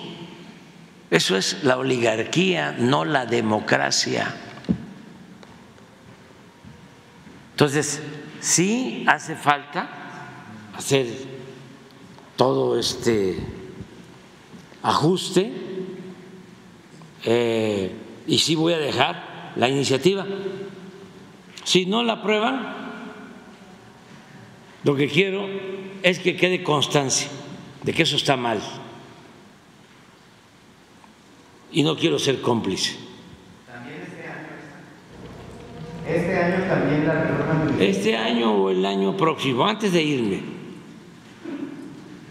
Este, esto que está sucediendo con lo de la transparencia e investigación que hicieron ustedes. Ya ven cómo presumen, ¿no? Algunos que tienen este la tarjeta esta famosa American Express. América Express, Express América Express. De esas son las que usan los funcionarios de la transparencia para ir a los bares. American Express. No va Norte ni la tarjeta del Banco del Bienestar. O sea, este, American Express. Y ahí están. No renuncian. ¿Cómo van a renunciar? Si además de la American Express para ir a los bares, este, ganan como 250, 300 mil pesos mensuales y no hacen nada. Esos no trabajan los sábados ni los domingos. Esos sí tienen 40 horas. No, que van a tener 40 horas. 20. 20. Todo eso, ¿a quién le cuesta? Al pueblo. Antes la gente pensaba, porque duró décadas, siglos la manipulación, de que el presupuesto era dinero del gobierno. No, el presupuesto es dinero del pueblo. Nosotros somos simplemente administradores de los dineros del pueblo. Y estamos doblemente obligados a manejar con honestidad ese dinero que es bendito porque es del pueblo. Entonces, sí es importante lo que planteas. Además, es cierto, todavía son millones los que se buscan la vida en el sector informal. Yo espero que ahora que la economía está creciendo, poco a poco se vaya avanzando para tener más formalidad, que de 22 millones 400 mil trabajadores los que tenemos en el sector formal, sí. este, vaya creciendo y se vaya disminuyendo el número de trabajadores del sector informal, que ahora son más que los formales. Sí. Pero hemos logrado reducir, Sí nada más que. No hemos podido reducir lo necesario, lo suficiente. Y hay otras opciones. Yo creo que si primero se termina con la corrupción, se acaba con la corrupción y se tiene un gobierno austero, ese es un primer paso importantísimo importantísimo, porque cuando hablo de acabar con la corrupción es que no haya evasión fiscal, por ejemplo. porque antes no pagaban impuestos los de arriba, que todos paguen, que todos paguemos nuestros impuestos. Y la gente está ayudando y está creciendo la recaudación como nunca. Y no tomes muy en cuenta lo de los datos de la OCDE, porque esos organismos eh, están muy eh, a favor de las élites. Nosotros pertenecemos a la OCDE, al G20, al Fondo Monetario Internacional, pero pues no los tomamos muy en cuenta. Dan datos parciales. Totalmente, totalmente. A mí me gustaría que este, se mostrara, a ver, qué, país, a ver cuáles son los países que nos ganan en manejo de la economía actualmente. ¿Por qué no ponemos este, nuestras cifras económicas? Que Laura o Carlos eh, te envíe todo nuestro resumen de manejo económico, a ver qué países están mejor que nosotros.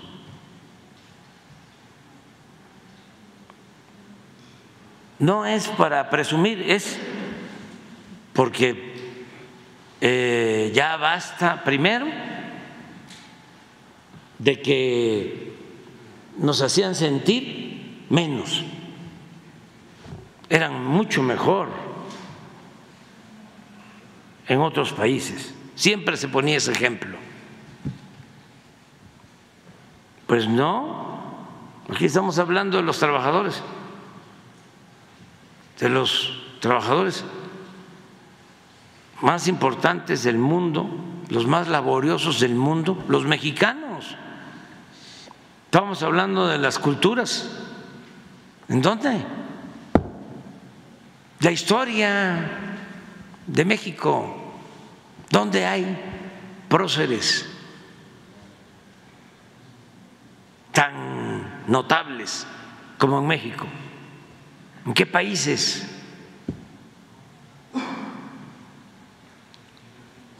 Nuestros recursos naturales. ¿Qué acaso en todos los países hay petróleo?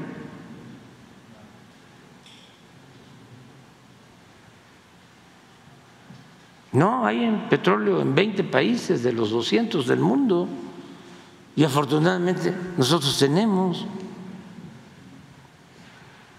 Ya les he comentado de la caricatura de Abel Quesada, famosa, nada más que yo la compongo, pero en general, de cuando Dios distribuyó los bienes en la tierra, iba con su ayudante en el cielo, iban pasando arriba de España y dales playa, pesca, pero no les des petróleo, no les des gas. Y así en todos los países de Europa. Y luego entró a América y a Brasil selvas, aguas, pero no mucho petróleo. Guatemala selvas, buenas tierras, agua, pero no le des petróleo y entra a México y le dice Dios a, a su ayudante, aquí selva, tierras buenas para la producción agrícola, agua, playas, petróleo, gas, oro, plata. Señor, se le está pasando la mano le está dando mucho. Sí, pero también déjales ahí no voy a decir qué partido. Y ese se va a hacer cargo de que no les rinda nada. Pero hemos sido muy agraciados nosotros. Eh, nos ha dado mucho la naturaleza, el creador, todo, cultura, un pueblo extraordinario, muchos recursos naturales. Y por eso vamos avanzando. Miren, miren los datos. Esto es para los eh, expertos en economía y también para todo el pueblo, para que no nos dejemos engañar. A ver, miren, puestos registrados en el IMSS de trabajadores, récord 22 millones 409 mil. Síguele. Salario promedio de los que trabajan en el IMSS, promedio, 16 mil 268 pesos mensuales. Récord. Adelante. Desempleo de los más bajos del mundo.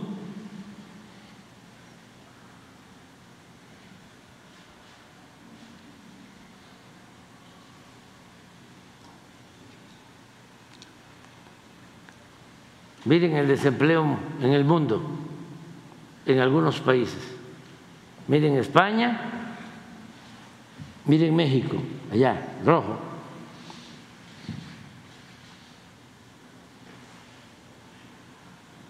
O cualquier otro lugar, Francia o Canadá o Estados Unidos.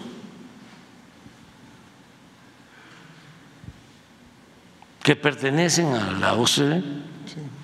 Adelante. Miren el peso.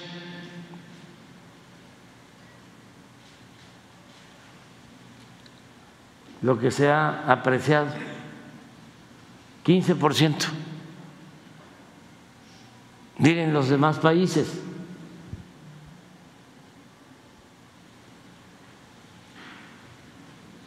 Miren el euro, el dólar canadiense.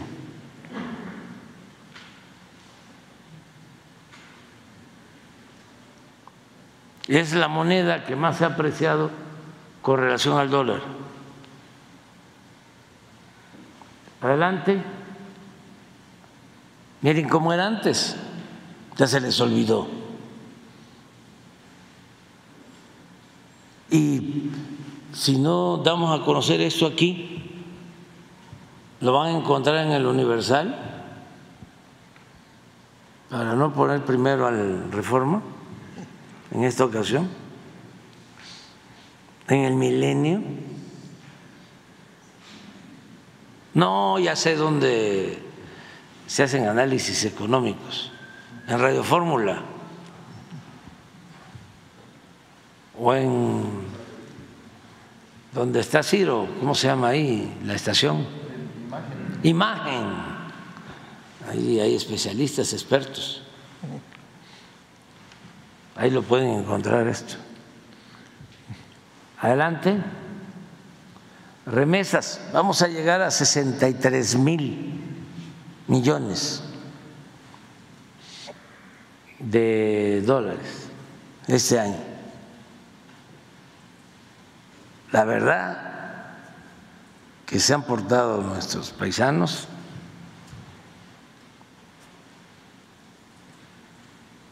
mejor que siempre.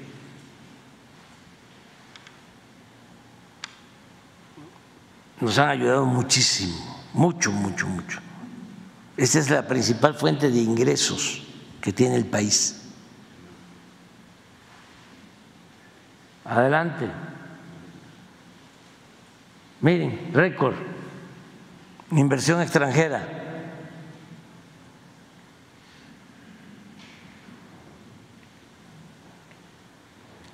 Y va a crecer más.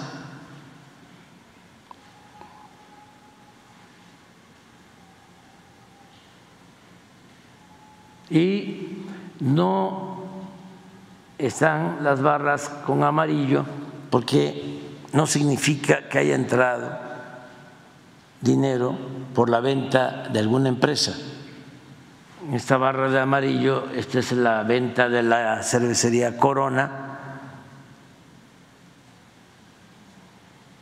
y por eso hubo un ingreso extraordinario. Y la, esta otra barra del 22 fue lo de la venta de una parte de Televisa. Televisa. Adelante. Miren esto.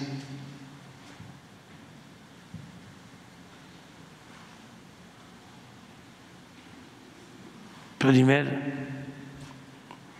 lugar, principal socio comercial de Estados Unidos.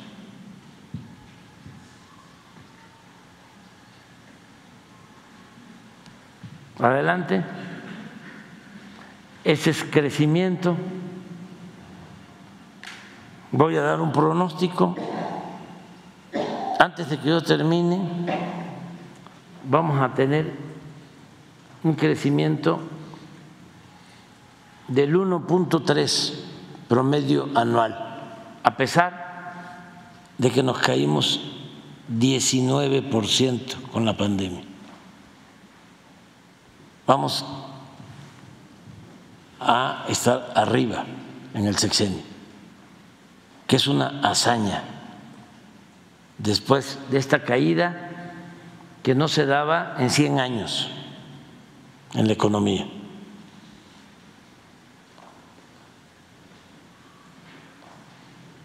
Ahora traemos 3.4 de crecimiento anual.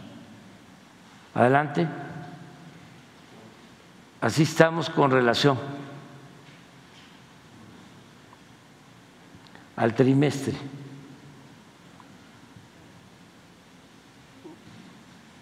Pensando en otros países, no más China, Estados Unidos, México.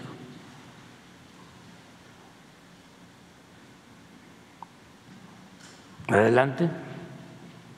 Eso es lo que les decía. Nos caímos, nos levantamos, estamos creciendo, traemos hasta ahora,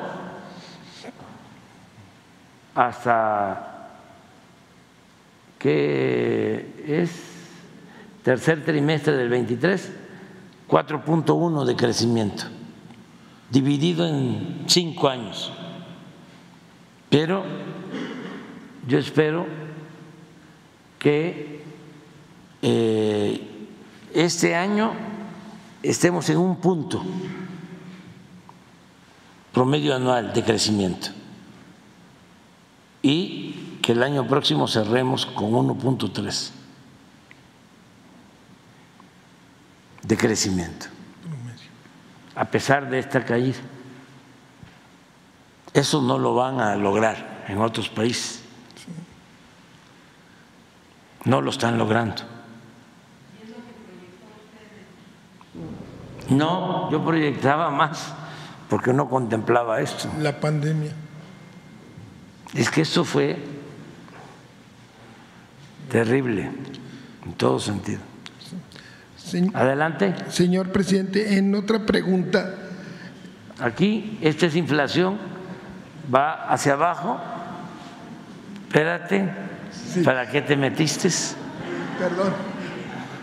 No, es que yo también tengo que aprovechar, ¿no? Para que, si no, este, me están nada más bombardeando. Aquí hubo un brinquito últimamente, pero está controlada la inflación. Tenemos que hacer más esfuerzos. Eh, este es eh, un tema que tenemos que cuidar mucho, mucho, mucho, mucho. y vamos a ampliar el compromiso. Quiero reunirme con los productores, con industriales, con las tiendas de distribución. Quedamos con el procurador de tratar esto, también lo está viendo la secretaria de Economía, para seguir manteniendo eh, el acuerdo, no quiero usar la palabra control, el acuerdo de precios de 24 productos de la canasta básica. Y existe el acuerdo de que no va a aumentar la gasolina, ni el diésel, ni la luz, ni el gas en términos reales. Incluso vamos a procurar que siga bajando. Es el compromiso, porque nos ayuda mucho para el control de inflación. Adelante. Esa es inflación en relación al mundo.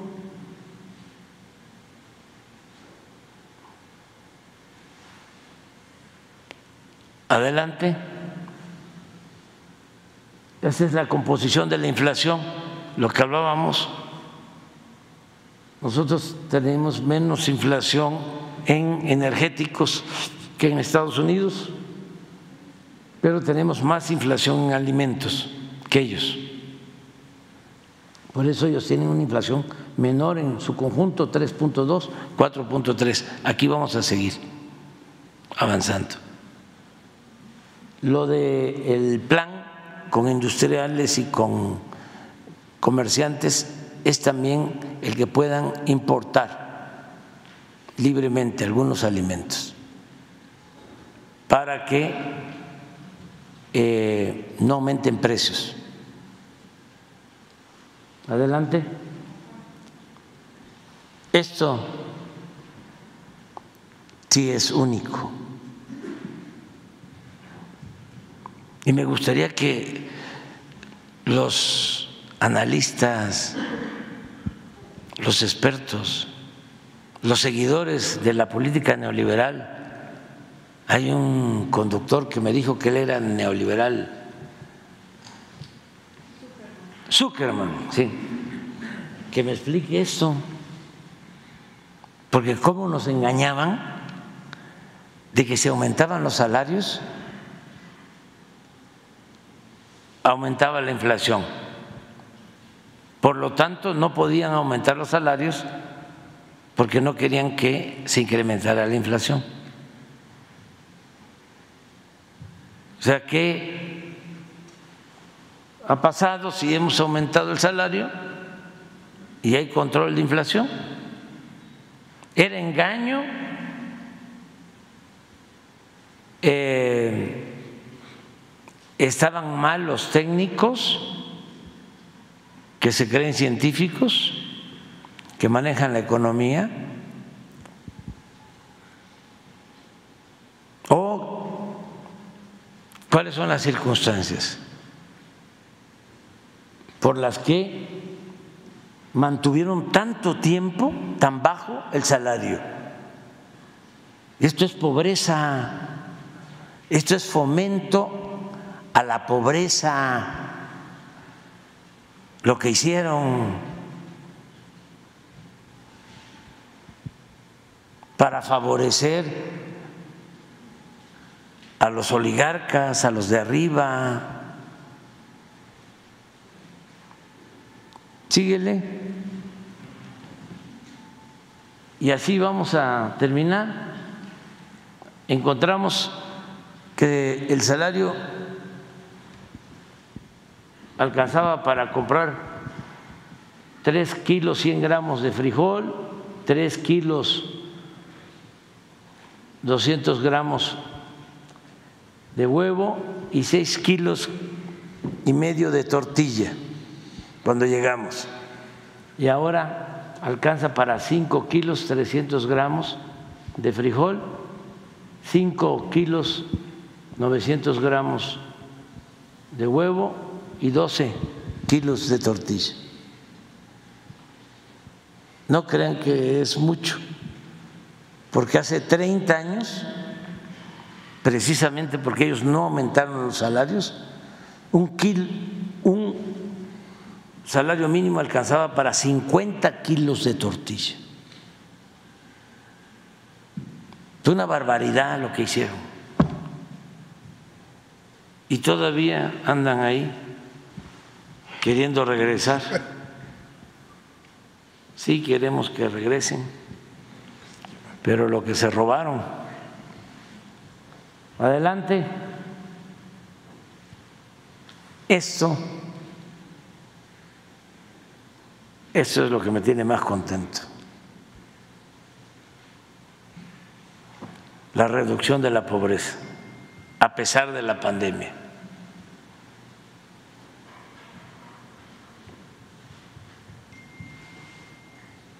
Adelante. También la desigualdad. Nada más la diferencia cuando estaba Calderón, ahora. Cuando estaba Calderón, el que ganaba menos, el que tenía menos ingresos y el que ganaba más, la diferencia era 35 veces. Ahora la diferencia son 15 veces. 20 veces menos reducción en desigualdad.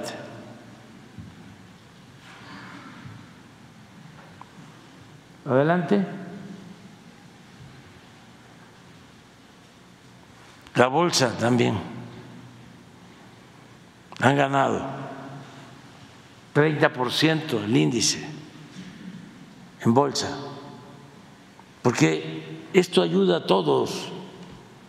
La corrupción perjudica a la mayoría, beneficia a una pequeña minoría. Eh, es más lo que daña al pueblo, desde luego, que el beneficio, eso de que si llueve fuerte salpica abajo es una falacia. La corrupción daña muchísimo. Por eso yo planteo, arriba los de abajo, que no significa abajo los de arriba significa abajo los privilegios. Adelante. Deuda porcentual con relación al PIB más baja que en los dos sexenios anteriores. Deuda pública.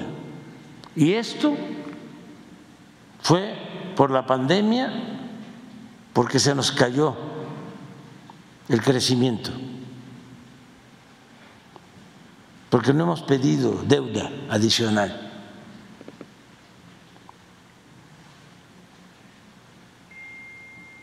Adelante. Las reservas, 207 mil millones de dólares. de reservas del Banco de México, respetando al Banco de México, al Banco de México su autonomía. No nos metemos en ninguna de sus políticas. Nos gustaría, pero ellos son autónomos, que se ocuparan más del crecimiento, que no solo se dedicaran al control de inflación, que es importante, es necesario, pero sería mejor que equilibraran, controlaran inflación y que al mismo tiempo fomentaran el crecimiento. La FED sí lo hace.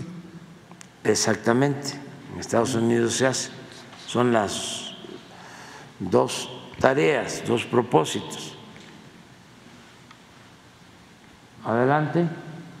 Ahora, ellos tienen altas tasas de interés, ¿por qué no nos afecta mucho a nosotros?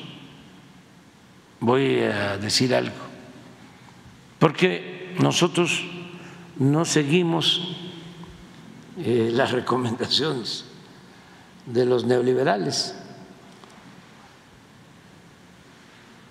Le deseo que le vaya bien al pueblo de Argentina, pero quien llegó a la presidencia, una de las cosas que planteó es que no iba a haber inversión pública.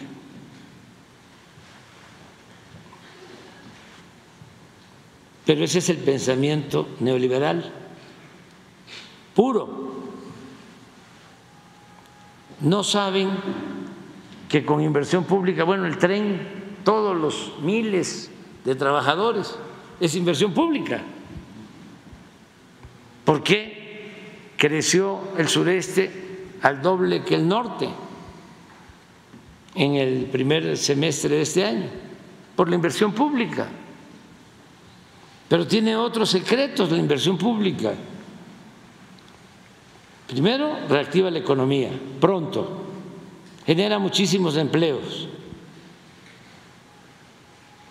se hacen las obras que se requieren, pero además de eso, con la inversión pública pueden estar las tasas altas y se resiste. Si se depende únicamente de la inversión privada con tasas altas, no, no es lo mismo. Claro que está creciendo la inversión privada y desde luego la inversión extranjera, pero la inversión pública ayuda mucho a que eh, aunque las tasas estén altas, se mantenga el crecimiento. La mezcla, ya me estoy preocupando un poquito, un poquito, porque está bajando el precio, no mucho. Adelante. Esto es lo que hemos hecho, así veníamos en producción de petróleo, 14, 15 años cayendo. Y nos ha costado, pero ya. El promedio que traemos es de 1.878.000 barriles. Y la deuda de Pemex es menor a la deuda que se recibió cuando llegamos. y tenemos ahora más reservas de petróleo descubiertas. O sea, no van a tener problema los próximos gobiernos. Hay petróleo suficiente. Y eh, a menos costo, porque los campos nuevos que se descubrieron están en tierra y en aguas someras y cuesta menos extraer el petróleo. También voy a, ahondar en eso. Antes, aunque parezca increíble, la mayor parte de la inversión en Pemex la destinaban al norte, donde no hay petróleo, o donde si hay en aguas profundas cuesta muchísimo extraerlo. Pero ¿por qué lo hacían? ¿Por qué la mitad del presupuesto de Pemex se iba al norte y no se dedicaba la mayor parte al sur, sureste, que es donde está el petróleo? Y cuesta menos extraerlo. Pura lógica, sentido común, juicio práctico. Por la, ayer dije una palabra que ya no voy a volver a repetir, por la corrupción. Por la corrupción. Porque daban los contratos en el norte, en aguas profundas, en eh, la parte de Tamaulipas, la región esta gasera, La cuenca de Burgos. la cuenca de Burgos, en Chincotepec, Veracruz, extraían gas, petróleo, carísimo, muy poco, pero se bañaban las empresas. Repsol. Repsol y unas estadounidenses que tenían convenios con ellos. Sí. Entonces eran buenos negocios para las empresas, malos negocios para la hacienda pública. Por eso destinaban el presupuesto. No les interesaba, aunque parezca increíble, extraer crudo, extraer gas, que le fuera bien a la hacienda pública. No, eran los negocios con las empresas constructoras. Eso se terminó. Adelante.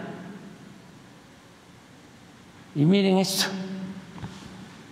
la gasolina, 8% menos que cuando llegamos, en términos reales. La magna, bájale, 6% menos la premium. Miren Calderón y Peña, los aumentos. Adelante.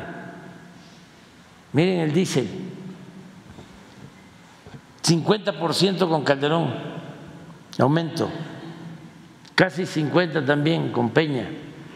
8% menos con nosotros. Adelante. Gas. Imagínense que un cilindro de gas de 20 kilos, 400 pesos, que es el que consume la gente más pobre, ¿cómo no voy a estar contento?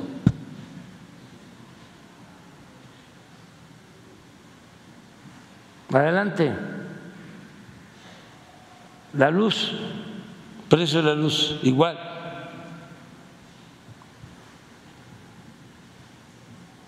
Ah, también lo que dicen, ¿no? Sus adversarios. Ah, la violencia. Nos preocupa mucho la violencia. A ver, la violencia. 24% menos en delitos del fuero federal. Adelante. 20% menos en homicidios, que no son tlacoyos, ¿eh? ni tamalitos de chipilín. No. A lo mejor ahí en tu periódico sí maquillan y este eh, nosotros no. En tu medio a lo mejor maquillan, aquí no. Pero los independientes son muy mentirosos. ¿eh? O sea, no, la mayoría. Se dicen independientes y si son independientes de la verdad, independientes del pueblo. Estoy en. Ay, Jesús, por favor. No, pero está bien, hombre, así es, así es. Hay que polemizar. Homicidio. Adelante. Robo general, 22% menos. Adelante. Los vehículos que se robaban antes y los que se roban ahora, 43% menos. Adelante. Secuestro, miren, casi 80% menos. ¿Cómo va a decir este Claudio X González? ¿Cómo se llama la señora que está ahora ahí donde estaba Claudio? María. Sí, Casar, ¿no? Sí. Casar. O la otra, la señora Moreira. Si ellos recibían financiamiento ¿De quién creen? De García Luna. De García Luna. Este, y ahí andan todavía con lo mismo. Mm, Van a ser, este, señor, seguramente senadoras, diputadas de- del bloque conservador. Adelante. Feminicidio. Este es un buen trabajo que ha hecho la secretaria de Seguridad Pública, Rosa Isela Rodríguez. Un buen trabajo. Adelante. Ya se terminó. Señor ¿Para qué te metes? Se- Señor presidente, en una segunda pregunta, eh, habitantes del Carmen, Nuevo León, están, me mandaron información que es muy fuerte, ¿no? Hay una empresa que se llama Trituradores El Roble, SAD, misma que está, que es una pedrera de la familia del exalcalde Gerardo de la Maza, que está a menos de dos kilómetros de las colonias de la Alianza. En Buenavista, dicho municipio, la cual hace años envenena a la población porque la forma de hacer eh, estos es a través de dinamita.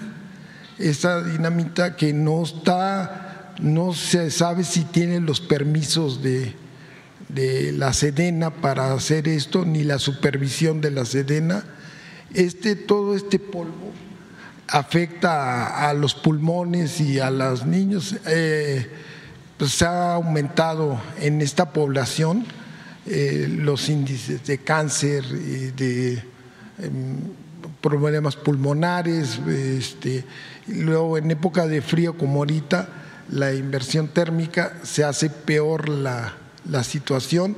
Entonces, eh, el gobierno del Estado le ha echado muchas ganas a, parar estas pedreras que están desgajando los cerros eh, y pues están afectando la salud de, la población. Eh, estos están muy bien amparados y pues por más que le ha echado ganas este, la Secretaría de, del Medio Ambiente de Nuevo León, no han podido. Entonces, eh, la pregunta sería, eh, ¿el gobierno federal podría intervenir también para Sí. ayudar a, al gobierno de Samuel? De ayudarlos, sí. Sí, de ayudarlos porque no, no, no se ha hecho. Inclusive el, pues el, el, el expresidente municipal que estuvo dos trienios es parte, de, es dueño de esta. ¿Qué municipio es? el Carmen, Nuevo León. Está pues ya la marcha urbana de Monterrey pues Sí. ha absorbido, entonces eh, se está desgajando todo este y no hay la supervisión de la Sedena, de me- lo que dicen extrabajadores, que no hay la supervisión y es peligroso estar. Lo vamos a ver. Ya este, tomamos nota por lo que estás planteando. Sí, sí. Y ya nomás por último, este, ¿qué le parece que el- el- la Asociación Mexicana de Bancos va a hacer eh, la convención bancaria en Acapulco el próximo mes Lo veo de muy abril? bien. Lo, lo veo muy bien. eh, yo eh, los felicito por esta decisión. Creo que todo esto ayuda mucho a la recuperación de Acapulco. Eh, yo voy a estar allá con ellos. Estoy doblemente comprometido a estar con ellos en la inauguración y la verdad sí eh, celebro el que hayan tomado esta decisión. También decirle a la gente de Acapulco, de Coyuca, que ya comenzamos a entregar los apoyos para vivienda. Ya eh, se inició se terminó la entrega de los apoyos para la limpieza y ya tengo el primer informe, a ver si lo puedes poner, de eh, entrega de la mitad para la reparación, construcción de las viviendas, que este, se les entregan a ellos esos recursos. También los empresarios nos están ayudando, empresarios de la construcción eh, están poniendo bodegas para distribuir materiales de construcción a precios bajos, de todas maneras allá está la Procuraduría también, eh, protección al consumidor, y esto es lo que me plantea Ariana de ayer, por medio de la Presidenta, me permite informarle para su superior conocimiento el avance de la entrega de apoyos a los afectados de Acapulco y Coyuca. El día domingo 9 de diciembre continúa la entrega de la primera parte del apoyo de reconstrucción de viviendas y locales. Hasta el momento, 61.194 personas recibieron sus recursos.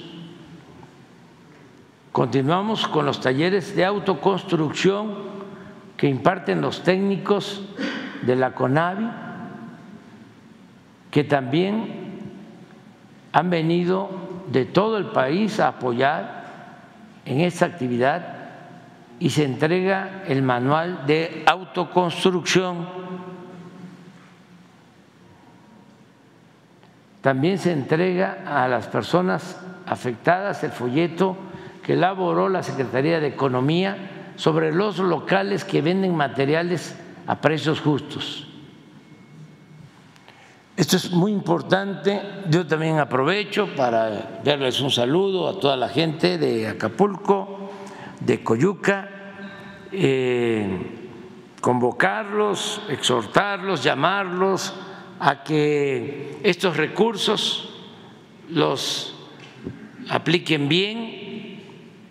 Yo les tengo a ellos mucha confianza, como se la tengo al pueblo y que compren sus materiales, que contraten a los maestros albañiles,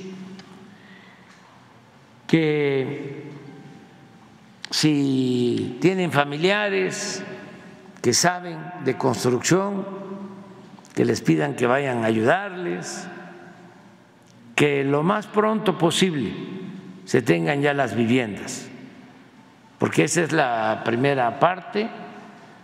La segunda parte se va a iniciar a partir del día 20 de diciembre y se termina el 31 de diciembre. Pero sí pueden pasar ya el año nuevo en sus casas mejores, ya construidas, reconstruidas y eh, que tomen en cuenta que conforme vayan eh, concluyendo, les vamos a ir entregando un certificado que yo voy a firmar. No va a ser sello, va a ser de propia mano, aunque son 250 mil viviendas. Voy a firmarles a todos, uno por uno su certificado. Estoy buscando la justificación legal para que los que no tienen escrituras, pero ya tienen derecho de posesión, que viven ahí desde hace mucho tiempo, se puedan amparar con estos certificados en tanto hacen sus trámites para sus escrituras definitivas. Yo creo que este, les va a ayudar mucho. Terminan y van a tener su certificado para esperar a que ya se regularice en definitiva, porque son muchas casas y ya no nos alcanzaría el tiempo para hacer los trámites que se requieren en la Secretaría de Desarrollo Urbano. Pero ya tomé esa decisión, va a ser un decreto y a partir de ese decreto presidencial sus certificados a cada uno. ¿Mande? Estoy buscando el, el mecanismo, la forma más adecuada. Pero,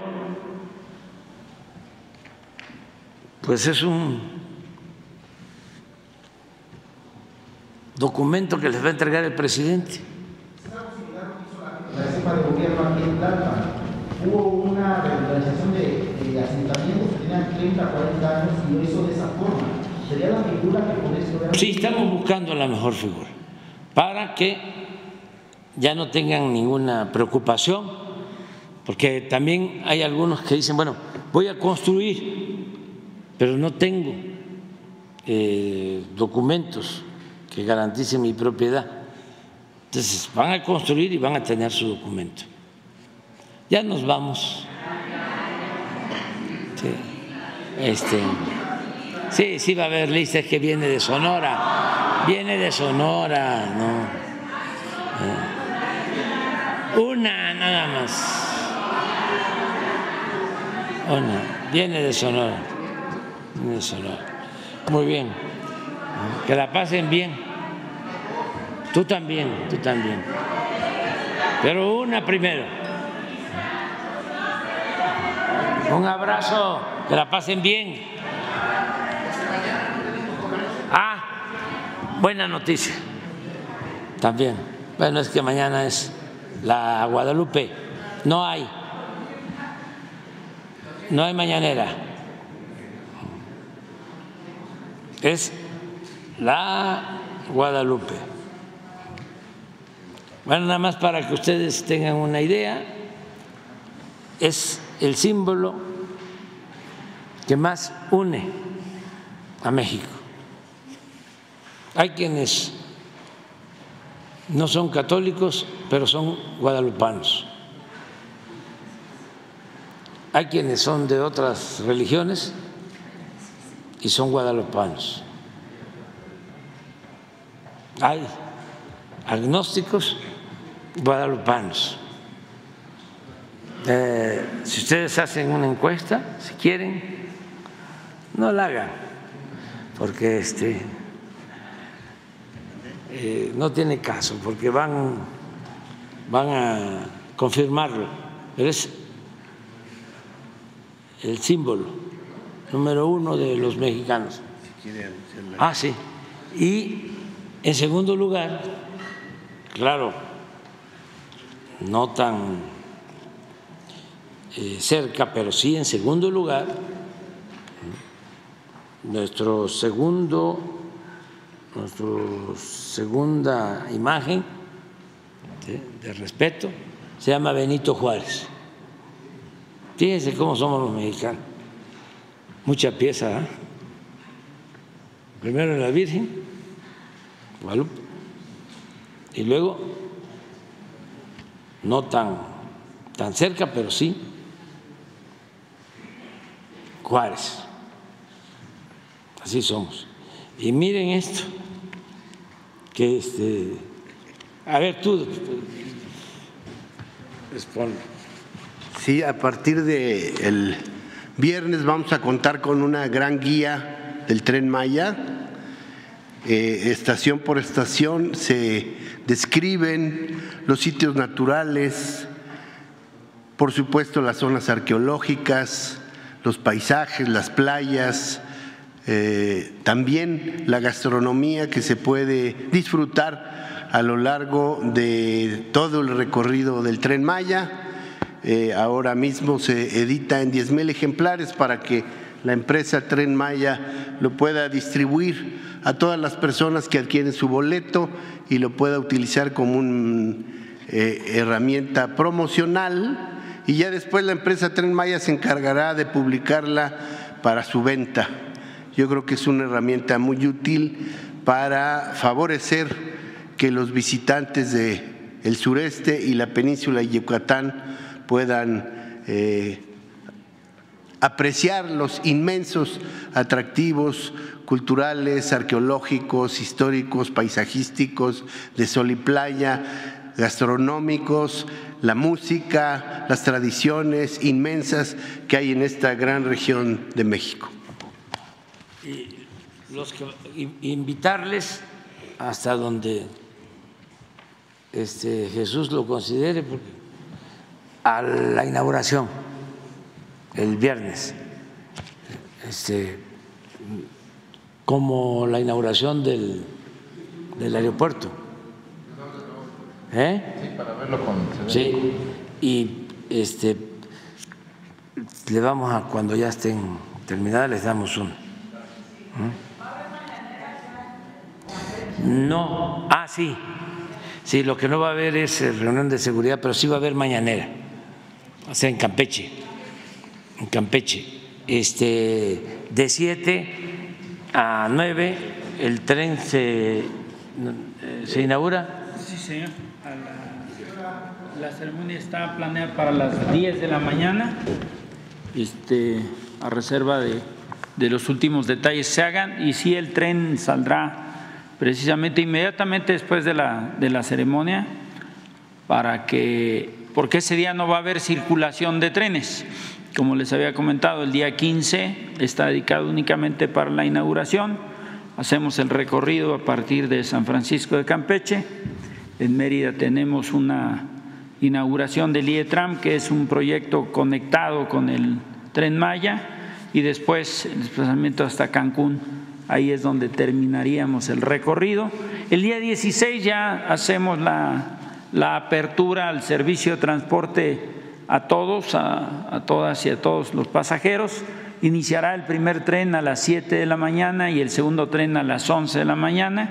Así va a ser desde ambos puntos de, de Campeche y de Cancún, de manera continua, para que se pueda atender esa demanda hasta el día 15 de enero, que sumamos otro tren en un horario intermedio de 7, 9 y 11 tendremos seis trenes circulando en ambos sentidos.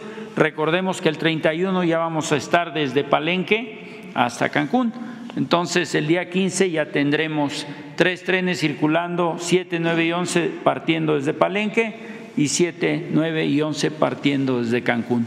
Así estaremos hasta el 29 de febrero, el 28 de febrero, el 29 se hará la inauguración ya de todo el, el sistema de transporte ferroviario, que es es una gran noticia. ¿sí? Es, es cuánto.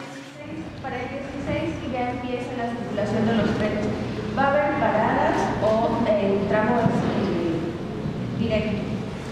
En todas las estaciones del tren, las 14 que se activan desde San Francisco de Campeche, Tenabo, Geselchacán, cada una de ellas hasta Cancún, eh, en todas va a parar el tren. No va el tren directo a ningún lado, va a parar en todas y va a haber posibilidad de que la gente, como les había comentado, adquiera sus boletos también en, esos tramos, pero lo vamos a, la venta, como les había indicado, va a ser a través de, centros comerciales, en áreas locales, en Mérida, en Cancún, en Campeche mismo, para que la gente que desee desplazarse por tramos más cortos, pueda acceder a ese tipo de servicio.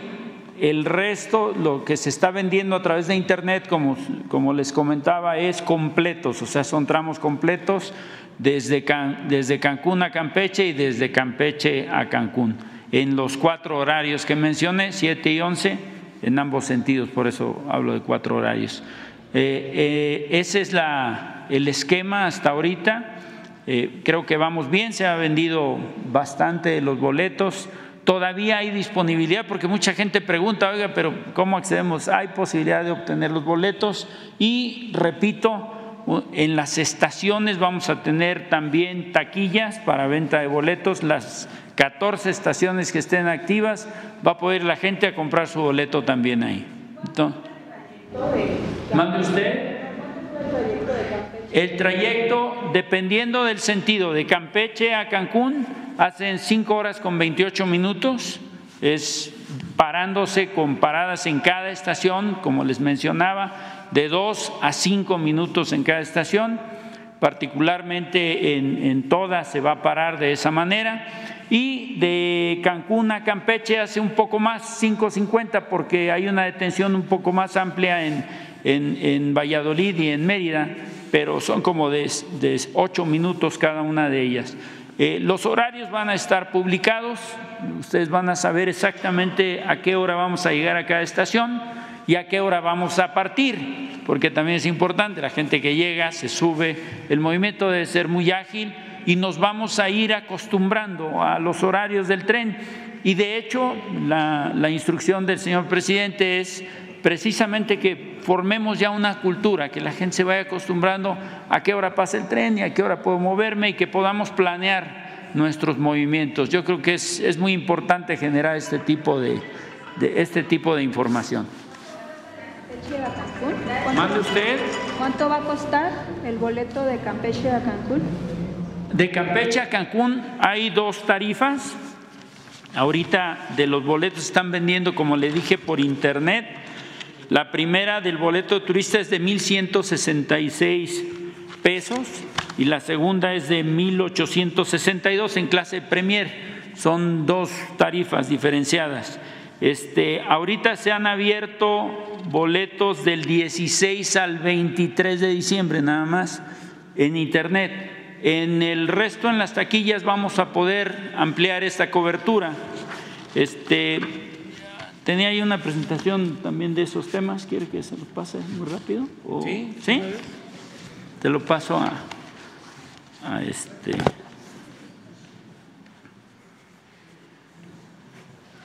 a Jesús.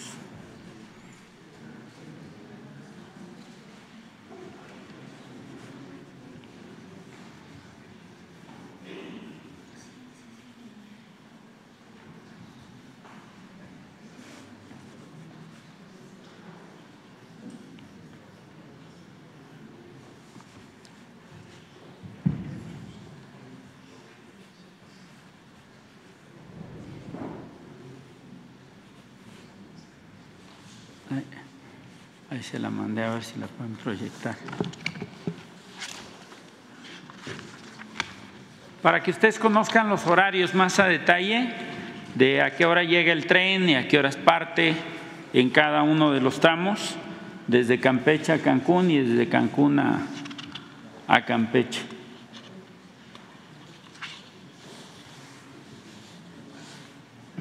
Es, eso ahí. Están las dos rutas, la ruta 1 Campeche-Cancún, la ruta 2, los horarios como les había comentado, 7 y 11. Ahorita están abiertas las fechas del 16 al 23. Las tarifas que ustedes ven ahí son 28 viajes que están ofreciendo en esos días con esos costos. La comparación, como les había comentado el señor presidente, es más baja en el boleto de turista, eh, 1.216 pesos comparado con el ADO. Eh, si ustedes van en auto, por supuesto son 1.900 porque la caseta pues es muy alta, ¿no? Eh, pero en Tren Maya es 1.166 pesos. No, no, lleva mensaje, no lleva mensaje para nadie. sí. En la siguiente lámina, ahí vemos los horarios. En la siguiente, por favor. Ahí ven ustedes la salida del tren desde Campeche a las 7 y a las 11 de la mañana. Arriba a las 7.27 a Tenabo y sale a las 7.25. Y así en cada uno de los lugares llega y, guarda una diferencia de dos minutos.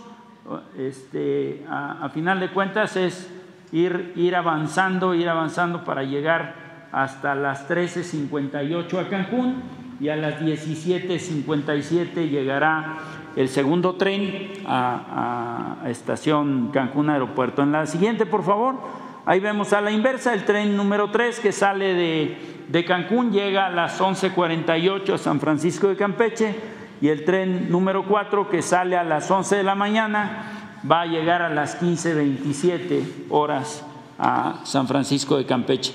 ¿Dónde se cruzan? Bueno, los trenes se cruzan en Mérida, se cruzan exactamente en Valladolid, está marcado en amarillo, en Valladolid, en Mérida y en Valladolid, en Mérida y en Tenabo. Son los tres cruces que vamos a tener a través de los andenes en estaciones. Está planeado de manera segura para que no haya incertidumbre, la gente piense que se van a encontrar los trenes. Vamos ocupando una sola vía en este momento, no estamos usando, recordemos que el tramo Cancún-Mérida tiene doble vía. Sin embargo, vamos a usar solamente la vía del hombro derecho o la vía del lado selva, como le llamamos nosotros. Y la vía del lado mar todavía está con ajustes este, terminándose. La tendremos ah, para el 31 de diciembre. Ya vamos a contar con doble vía, pero en estos momentos solamente usaremos una sola vía, la vía del lado selva, desde Cancún hasta Mérida, y ya de Mérida a Campeche es una sola vía. No hay, no hay más que usar esa. Sí, está considerado el horario, sale a las 7 de la mañana, hora de Cancún. Y la el, el, cambio de horario eh, se hace precisamente en el cruce con Nuevo Scan. Exactamente, va a haber, ahí, ahí está considerado ese cruce. Por eso, si se fijan, a las 7:47 de Nuevo Scan, llega a las 7:34 a Valladolid porque ya es horario del, del centro del país y sale a las 7, 7.32 y sale a las 7.34, está a la inversa. Entonces, sí es este, sí se considera el cambio de horario, y perdón porque aquí, aquí se, se equivocaron, es 7, llega a las 7.20, sale a las 7.22, 7.47, 7.49, llega a las 7.32 y sale a las 7.34, y así vamos, llega a las 7.56 y sale a las 7.58. Entonces, por eso es que ven que entre Nuevo Scam pareciera que llega menos minutos, ¿no? Lo que pasa es que ahí ya interviene el cambio de horario. Por eso es que en Valladolid aparece de esa manera y a la inversa también. Si ustedes se fijan, sale el tren a las 11.34 y llega prácticamente a las 11.47 a Nuevo Scan. O sea, obviamente la distancia no permitiría llegar, pero ya entra el cambio de horario y así nos vamos. Ya está, es, es este, ah, perdón, es a la inversa, perdón, ese es el de las 11. Pero en el caso, si regresas a la anterior, a, la de Campeche, aquí vemos también el cambio de horario de Valladolid. Vean, sale, llega a las 15.31, sale a las 15.33 y llega a las 17.08 a Nuevo Scan. Es una hora más tarde. ¿sí? O sea, en, en, el horario de aquí llegaría a las 16.08, llega a las 17.08 porque le aumentamos una hora y así nos vamos hasta llegar a las 17.57. Esa es la razón por la cual están, están considerados ya los horarios para, para ambos sentidos. No les escuché. Servicio al 24, sí, Sí, continuo. Vamos a dar servicio 24 y 25, excepto el 31, porque ese lo vamos a dedicar para el recorrido solamente del tren que va a bordo del señor presidente desde Cancún hasta Palenque. El 31 no, pero el día primero continuamos el servicio. Es decir, no, no vamos a parar, no vamos a tener días de asueto, el tren va a funcionar los 365 días del año. Gracias. Muchas gracias.